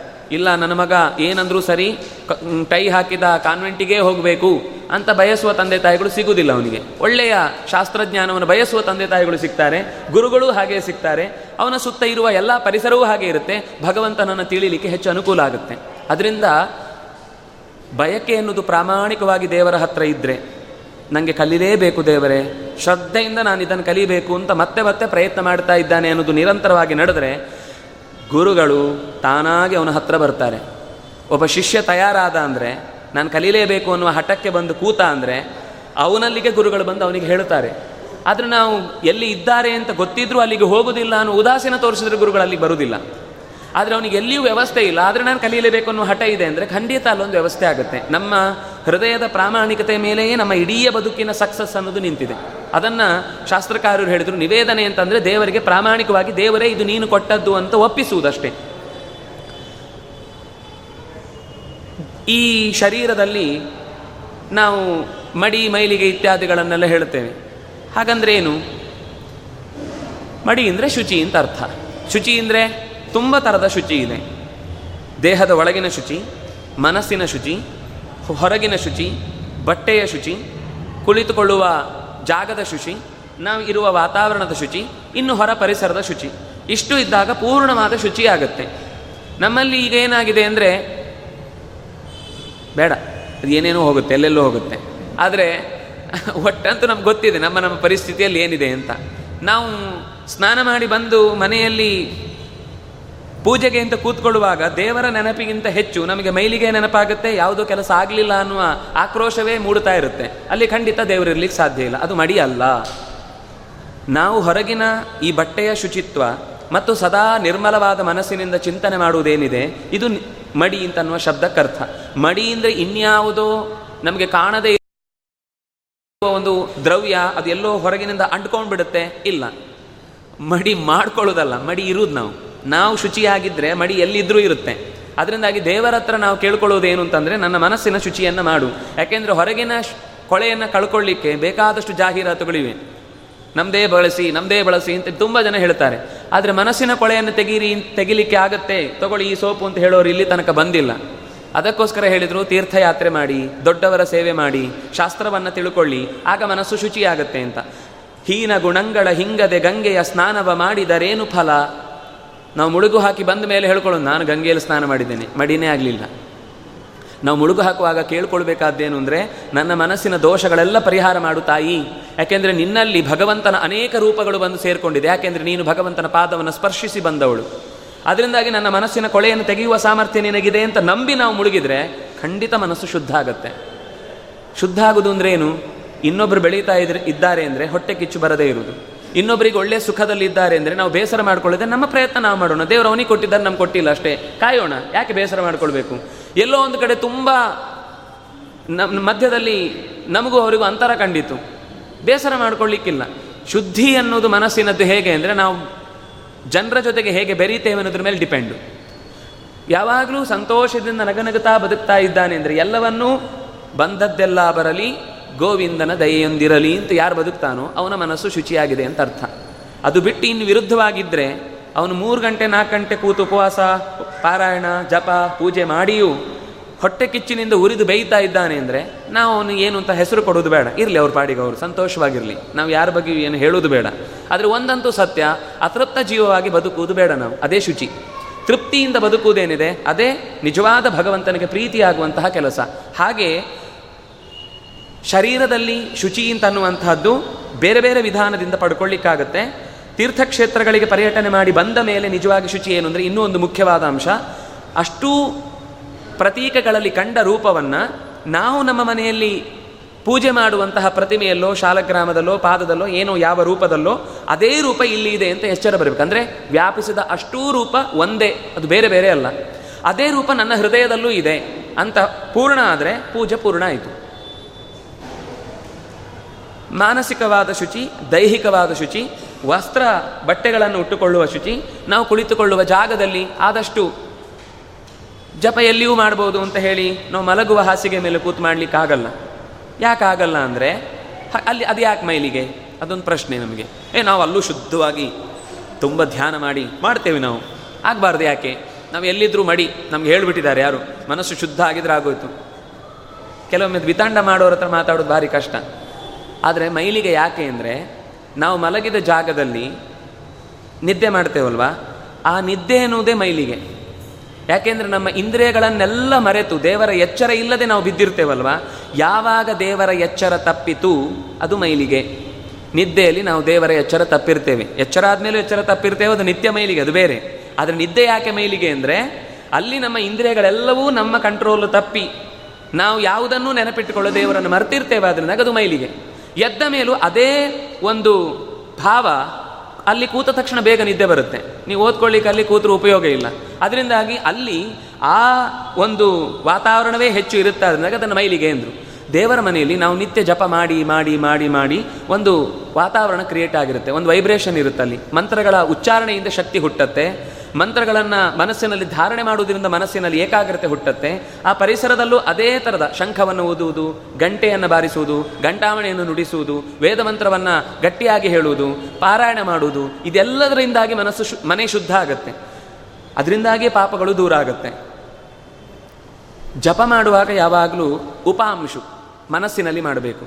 ಮನಸ್ಸಿನಲ್ಲಿ ಅಂದರೆ ಬಾಯಿ ಮುಚ್ಚಿ ಅಲ್ಲ, ಬಾಯಿ ಅಲ್ಲಾಡ್ತಾ ಇರಬೇಕು, ಆದರೆ ಆ ದನಿ ನಮಗೆ ಮಾತ್ರ ಕೇಳ್ತಾ ಇರಬೇಕು. ಆದರೆ ಪಾರಾಯಣ ಮಾಡುವುದು ನಮ್ಮ ಎಲ್ಲರ ಉದ್ದೇಶದಿಂದ ಆದ್ರಿಂದ ಅದನ್ನು ಗಟ್ಟಿ ಹೇಳಬೇಕು. ಜಪವನ್ನು ಮಾಡುವಾಗ ಉಪಾಂಶು, ಬಾಯಿ ತುಟಿ ಸ್ಪಂದ ಆಗ್ತಾ ಇರುತ್ತೆ. ಆದರೆ ಶಬ್ದ ಕೇಳಿಸಬಾರದು. ಆದರೆ ಪಾರಾಯಣ ಮಾಡುವಾಗ ನಾವು ಪಾರಾಯಣ, ವಿಷ್ಣು ಸಹಸ್ರನಾಮ ಮನಸ್ಸಲ್ಲೇ ಮಾಡ್ತೇವೆ ನಾವು. ಮಾಡಬಹುದು, ತಪ್ಪಲ್ಲ, ಆದರೆ ಉಪಯೋಗ ಪೂರ್ತಿ ಆಗೋದಿಲ್ಲ. ಗಟ್ಟಿ ಹೇಳಿದಾಗ ನೀವು ಎಲ್ಲಿ ತಪ್ಪಿದ್ದೀರಿ ಅಂತ ಗೊತ್ತಾಗುತ್ತೆ. ಮೆತ್ತಗೆ ಒಳಗೊಳಗೆ ಹೇಳ್ಕೊಳ್ತಾ ಇದ್ರೆ ಅರ್ಧ ಗಂಟೆ ಆದರೂ ವಿಷ್ಣು ಸಹಸ್ರ ಮುಗಿಯಲ್ಲ.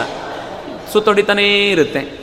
ಎಲ್ಲಿ ಹೋದರೂ ಮುಗಿಸ್ಲಿಕ್ಕೆ ಆಗೋದಿಲ್ಲ ಅದರಿಂದಾಗಿ ಗಟ್ಟಿ ಹೇಳ್ತಾ ಇದ್ರೆ ಇನ್ನೊಬ್ಬರಿಗೂ ನಾವು ತಪ್ಪು ಹೇಳ್ತಾ ಇದ್ರೆ ತಿದ್ಲಿಕ್ಕೆ ಅವರಿಗೆ ಅವಕಾಶ ಇರುತ್ತೆ. ಎರಡನೇದು, ಆ ಶಬ್ದವನ್ನ ಎಲ್ಲಿಯ ತನಕ ಮನೆ ಪಡೆಯುತ್ತೋ, ಆ ಮನೆಯ ಜಾಗ ಎಲ್ಲ ಶುದ್ಧ ಆಗುತ್ತೆ. ಅಂದರೆ ಮಂತ್ರಕ್ಕೆ ಅಷ್ಟು ಶಕ್ತಿ ಇದೆ.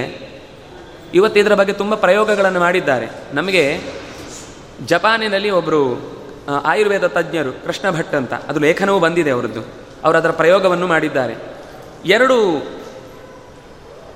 ಬಾಟ್ ಅಂದರೆ ಗಾಜಿನ ಪಾತ್ರೆಗಳಲ್ಲಿ ಸ್ಫಟಿಕದ ಮಣಿಯನ್ನು ಹಾಕಿಟ್ಟು ಶುದ್ಧವಾದ ಮಿನರಲ್ ವಾಟರ್ ಅದರಲ್ಲಿ ಸ್ಫಟಿಕದ ಮಣಿಯನ್ನು ಹಾಕಿಟ್ಟು ಎರಡು ಬೇರೆ ಬೇರೆ ಕೋಣೆಗಳಲ್ಲಿ ಅದನ್ನು ಎಲ್ಲ ಕ್ಲೀನ್ ಮಾಡಿ, ಏನೂ ಇಲ್ಲ. ಆ ಪಾತ್ರೆ ಬಿಟ್ಟರೆ ಇನ್ನೇನು ಇರಬಾರ್ದು. ಅಂತಹ ವ್ಯವಸ್ಥೆ ಮಾಡಿ, ಎಲ್ಲ ಕ್ಲೀನ್ ಮಾಡಿಟ್ಟು ಅದರಲ್ಲಿ ತುಂಬ ಒಬ್ಬ ವಿಕೃತವಾದ ಮನಸ್ಸು.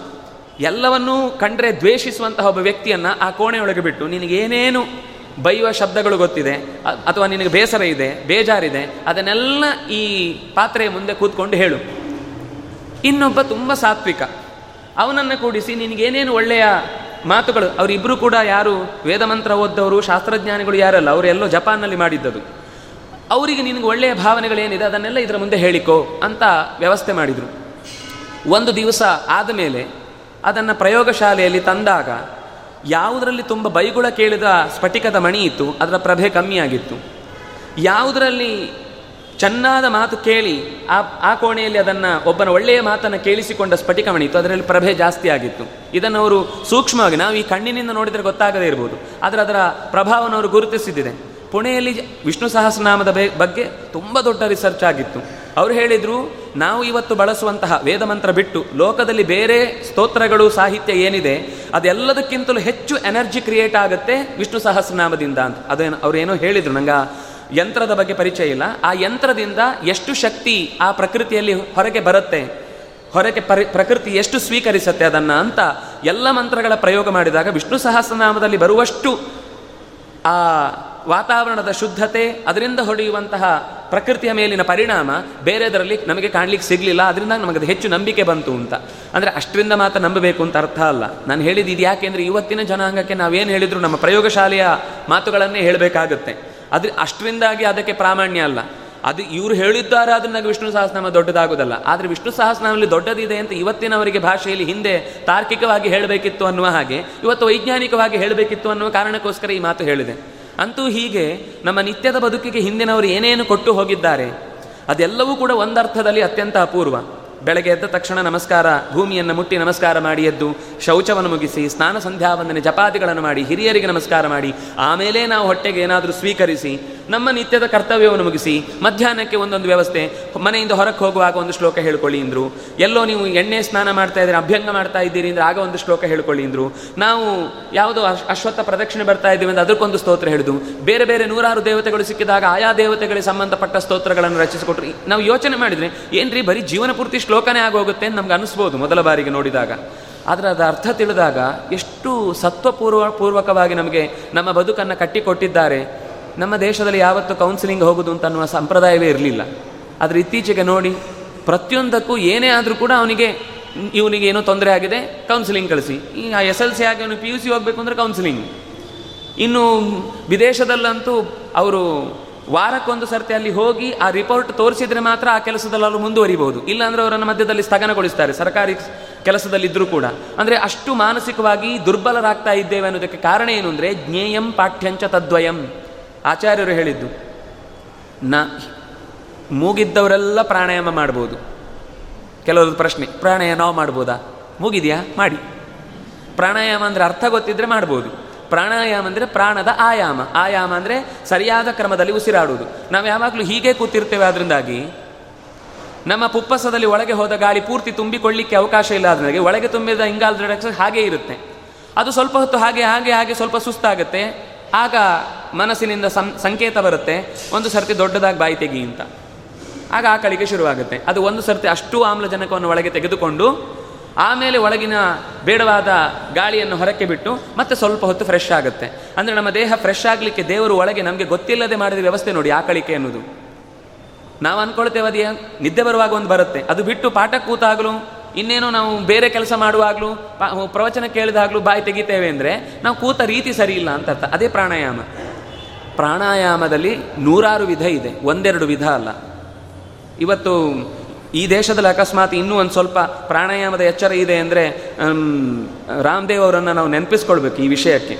ಅವರ, ಆ ಯೋಚನೆಯಿಂದ ಇವತ್ತು ಜಗತ್ತಿಡೀ ಯೋಗ ಡೇಯನ್ನು ಆಚರಿಸುವ ಹಾಗಾಯಿತು. ಯೋಗ ಎಲ್ಲ ಸರಿ ಇದೆ ಅಂತಲ್ಲ. ಇವತ್ತು ಆಸನ ಮಾಡುವುದನ್ನೇ ಯೋಗ ಅಂತ ಅಂದ್ಕೊಂಡ್ಬಿಟ್ಟಿದ್ದೇವೆ ಅದು ಬೇರೆ, ಇದು ಬೇರೆ. ಅದು ಪೂರ್ವ ಸಿದ್ಧತೆ ಅಷ್ಟೇ. ಆದರೆ ಆ ಪ್ರಾಣಾಯಾಮ ಅನ್ನೋದೇನು ಅಂದರೆ, ನಮ್ಮ ಮನಸ್ಸನ್ನು ಸ್ಥಿರವಾಗಿಡಲಿಕ್ಕೆ ಪೂರ್ಣ ಸಹಕಾರ ನೀಡುತ್ತೆ. ನಾವು ಜಪದಲ್ಲಿ ಮೊದಲಿಗೊಂದು ಪ್ರಾಣಾಯಾಮ, ಗಾಯತ್ರಿ ಮಾಡುವ ಮುಂಚೆ ಒಂದು ಪ್ರಾಣಾಯಾಮ, ಅಂದರೆ ಅರ್ಘ್ಯ ಬಿಡುವ ಮುಂಚೆ ಒಂದು ಪ್ರಾಣಾಯಾಮ, ಗಾಯತ್ರಿ ಮಾಡುವ ಮುಂಚೆ ಪ್ರಾಣಾಯಾಮ, ಅಷ್ಟಾಕ್ಷರ ಮಾಡುವ ಮುಂಚೆ ಪ್ರಾಣಾಯಾಮ, ಮುಕ್ತಾಯದಲ್ಲಿ ಒಂದು ಪ್ರಾಣಾಯಾಮ. ಹೀಗೆ ಐದು ಪ್ರಾಣಾಯಾಮ, ಅಂದರೆ ಮೂರು ಮೂರು ಸರ್ತಿ ಮಾಡಿದರೆ ಮಿನಿಮಮ್ ಹದಿನೈದು ಪ್ರಾಣಾಯಾಮ ನಮ್ಮ ನಿತ್ಯದ ಅನುಷ್ಠಾನದಲ್ಲೇ ಬಂದು ಹೋಯಿತು. ನೀವು ಪ್ರತ್ಯೇಕದಕ್ಕೋಸ್ಕರ ಒಂದು ಪ್ರಯತ್ನ ಮಾಡಬೇಕಾಗಿಲ್ಲ. ನಾವು ಜಪ ಮಾಡುವಾಗ ಎದ್ದು ನಿಂತು ದಿಂಗ್ ನಮಸ್ಕಾರ ಮಾಡಿ ಕಿವಿ ಮುಟ್ಟಿ ನಮಸ್ಕಾರ ಮಾಡುವಾಗ ನಮಗೀಗ ಕಾಲು ಬೆಂಡಾಗುತ್ತೆ. ನಾವು ಅಷ್ಟು ಹೊತ್ತು ಕೂತದ್ರ ಒಂದು ರಿಲ್ಯಾಕ್ಸೇಷನ್ ಅದು, ದೇಹಕ್ಕೆ. ಎದ್ದು ಗೌರವಿಸುವುದು ಒಂದಾದರೆ, ದೇಹಕ್ಕೆ ಅಲ್ಲಿಯ ತನಕ ನಾವು ಕೊಟ್ಟಂತಹ ಒಂದು ಶ್ರಮದ ಜಪದ ಕೆಲಸದಲ್ಲಿ ಅಕಸ್ಮಾತ್ ದೇಹಕ್ಕೆ ಆಯಾಸ ಆಗಿದ್ರೆ, ಅದು ನಿಂತಾಗ ಒಂದು ಸರ್ತಿ ಒಮ್ಮೆ ಅಯ್ಯಮ್ಮ ಆಗುತ್ತೆ. ಆಗ ಎಲ್ಲ ಮೈ ಮುರಿ ತೆಗೆಯುವುದೆಲ್ಲ ನಡೆದೋಗುತ್ತೆ, ಗೊತ್ತಿಲ್ಲದೆ. ಆದರೆ ಅದು ಬೇಕು. ಅಂದರೆ ನಮ್ಮ ನಿತ್ಯದ ಕ್ರಿಯೆಯಲ್ಲೇ, ಅಂದರೆ ಹಿಂದೆ ಎಲ್ಲ ಏನು, ರುಬ್ಬುತ್ತಾ ಇದ್ರು, ನೆಲ ಒರೆಸ್ತಾ ಇದ್ರು, ಬಟ್ಟೆ ಹಿಡಿದು ನೆಲಕ್ಕೆ ಸಾರಿಸಿ. ಇವತ್ತು ನಾವು ಅದಕ್ಕೆಲ್ಲ ಮಿಷಿನ್ಗಳನ್ನು ಬಳಸಿದ್ವಿ. ಆದ್ರೆ ಅನಿವಾರ್ಯವಾಗಿ ಒಂದು ಜಿಮ್ಮಿಗೆ ಹೋಗಬೇಕಾದ ಅನಿವಾರ್ಯತೆ ಬಂತು. ನೀರು ಎಳಿತಾ ಇದ್ವಿ. ಎರಡು ತೋಳುಗಳಲ್ಲಿ ಆರಾಮವಾಗಿ ಶಕ್ತಿ ಸಂಚಯ ಆಗ್ತಾ ಇತ್ತು. ಚೆನ್ನಾಗಿ ಮುಡ್ತಾ ಇತ್ತು. ದೇಹ ಆರೋಗ್ಯದಲ್ಲಿ ಇರ್ತಿತ್ತು. ಮನೆಯ ಕೆಲಸವನ್ನು ನಾವೇ ಮಾಡ್ತಾ ಇದ್ವಿ. ಕೆಲಸದವ್ರು ಬೇಕಾಗಿರಲಿಲ್ಲ. ಇವತ್ತು ಎಲ್ಲ ಕೆಲಸವನ್ನು ಇನ್ನೊಬ್ಬರಿಗೆ ವಹಿಸಿ, ಆಮೇಲೆ ನಾವು ಸೋಫಾದಲ್ಲೇ ಕೂತ್ಕೊಂಡು ಒಂದಿಷ್ಟು ಹೊತ್ತು ಟಿ ವಿ ನೋಡಿ ಇನ್ನೇನು ಮಾಡಿ. ಆಮೇಲೆ ಹೊಟ್ಟೆ ಊತ ಬಂತು ಅಂತ ನಾವು ನಮ್ಮ ಜೊತೆಗಿನ ನಮ್ಮ ಅತ್ಯಂತ ಆತ್ಮೀಯ ಮಿತ್ರವಾದ ನಾಲಿಗೆ ಹೊರಗೆ ತೆಗೆದುಕೊಂಡ ನಾಯಿಯ ಜೊತೆಗೆ ನಾ, ಅದು ನಾಲಿಗೆ ಹೊರಗೆ ತೆಗೆದು ಉಸಿರು ಬಿಡ್ತಾ ಇರುತ್ತೆ, ನಾವು ಉಸಿರು ಬಿಡ್ತಾ ಇರ್ತೇವೆ. ಮನುಷ್ಯ ಓಡಲಿಕ್ಕೆ ಹುಟ್ಟಿದ ಪ್ರಾಣಿ ಅಲ್ಲ. ಮನುಷ್ಯ ನಡಿಲಿಕ್ಕೆ ಹುಟ್ಟಿದ ಪ್ರಾಣಿ. ನಮಗೆ ವಿದೇಶದ ಚಿಂತನೆಯಿಂದಲೇ ಏನಾಗಿ ಬಿಟ್ಟಿದ್ದೇವೆ ಅಂದರೆ ಅವ್ರು ಏನೆಲ್ಲ ಮಾಡ್ತಾರೋ ಅದನ್ನೆಲ್ಲ ತಿಂತೇವೆ. ಅವ್ರು ಓಡಿಸ್ ತಿಂತಾರೆ, ನಾವು ಭೂಸಕ್ಕಿಂತ ಬೇರೆ ಅಲ್ಲ ಅದು.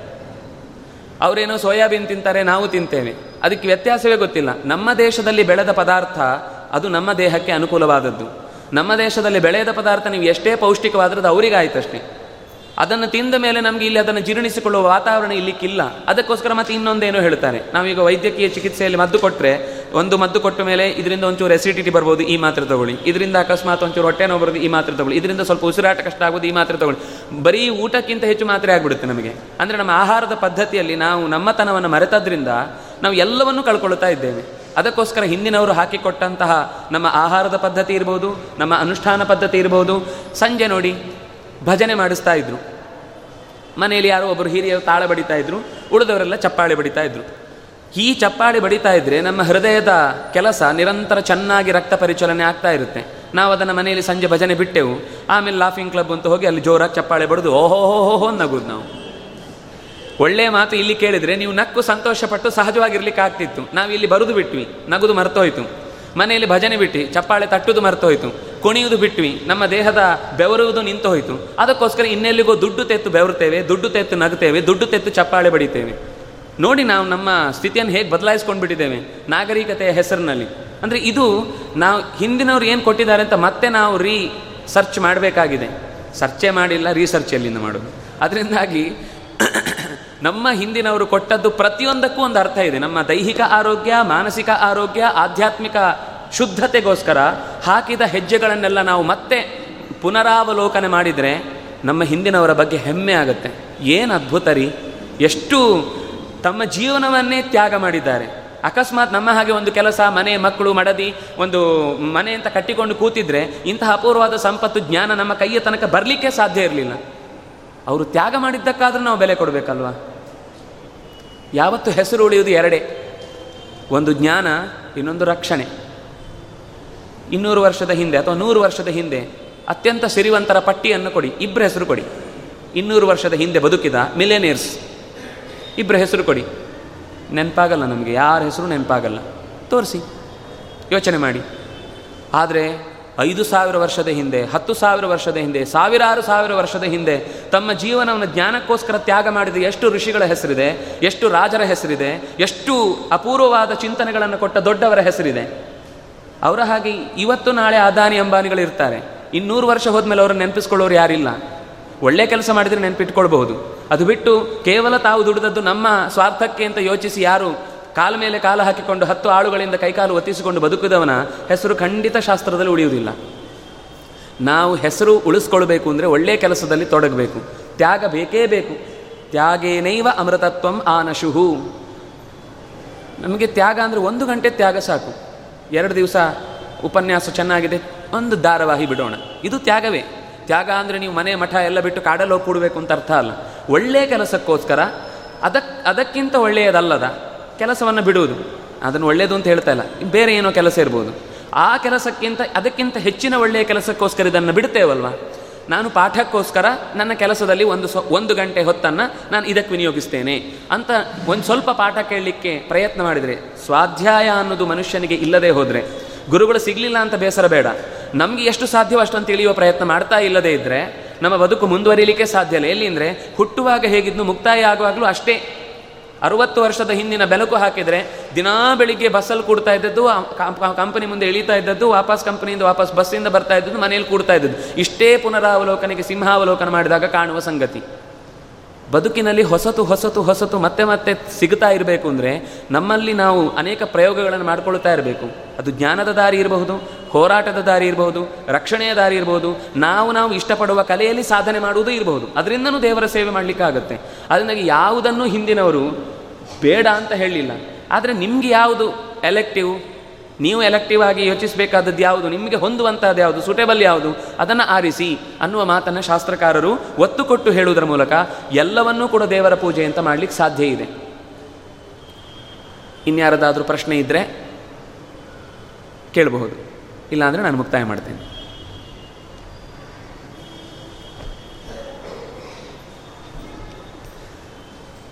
ಹಾ.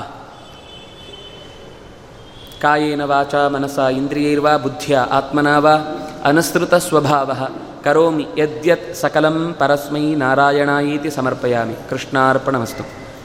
ನೀವು ಕೇಳಿದ ಪ್ರಶ್ನೆಗೆ ಉತ್ತರ ಹೇಳಿಲ್ಲ, ನಾಳೆ ಹೇಳ್ತೀನಿ.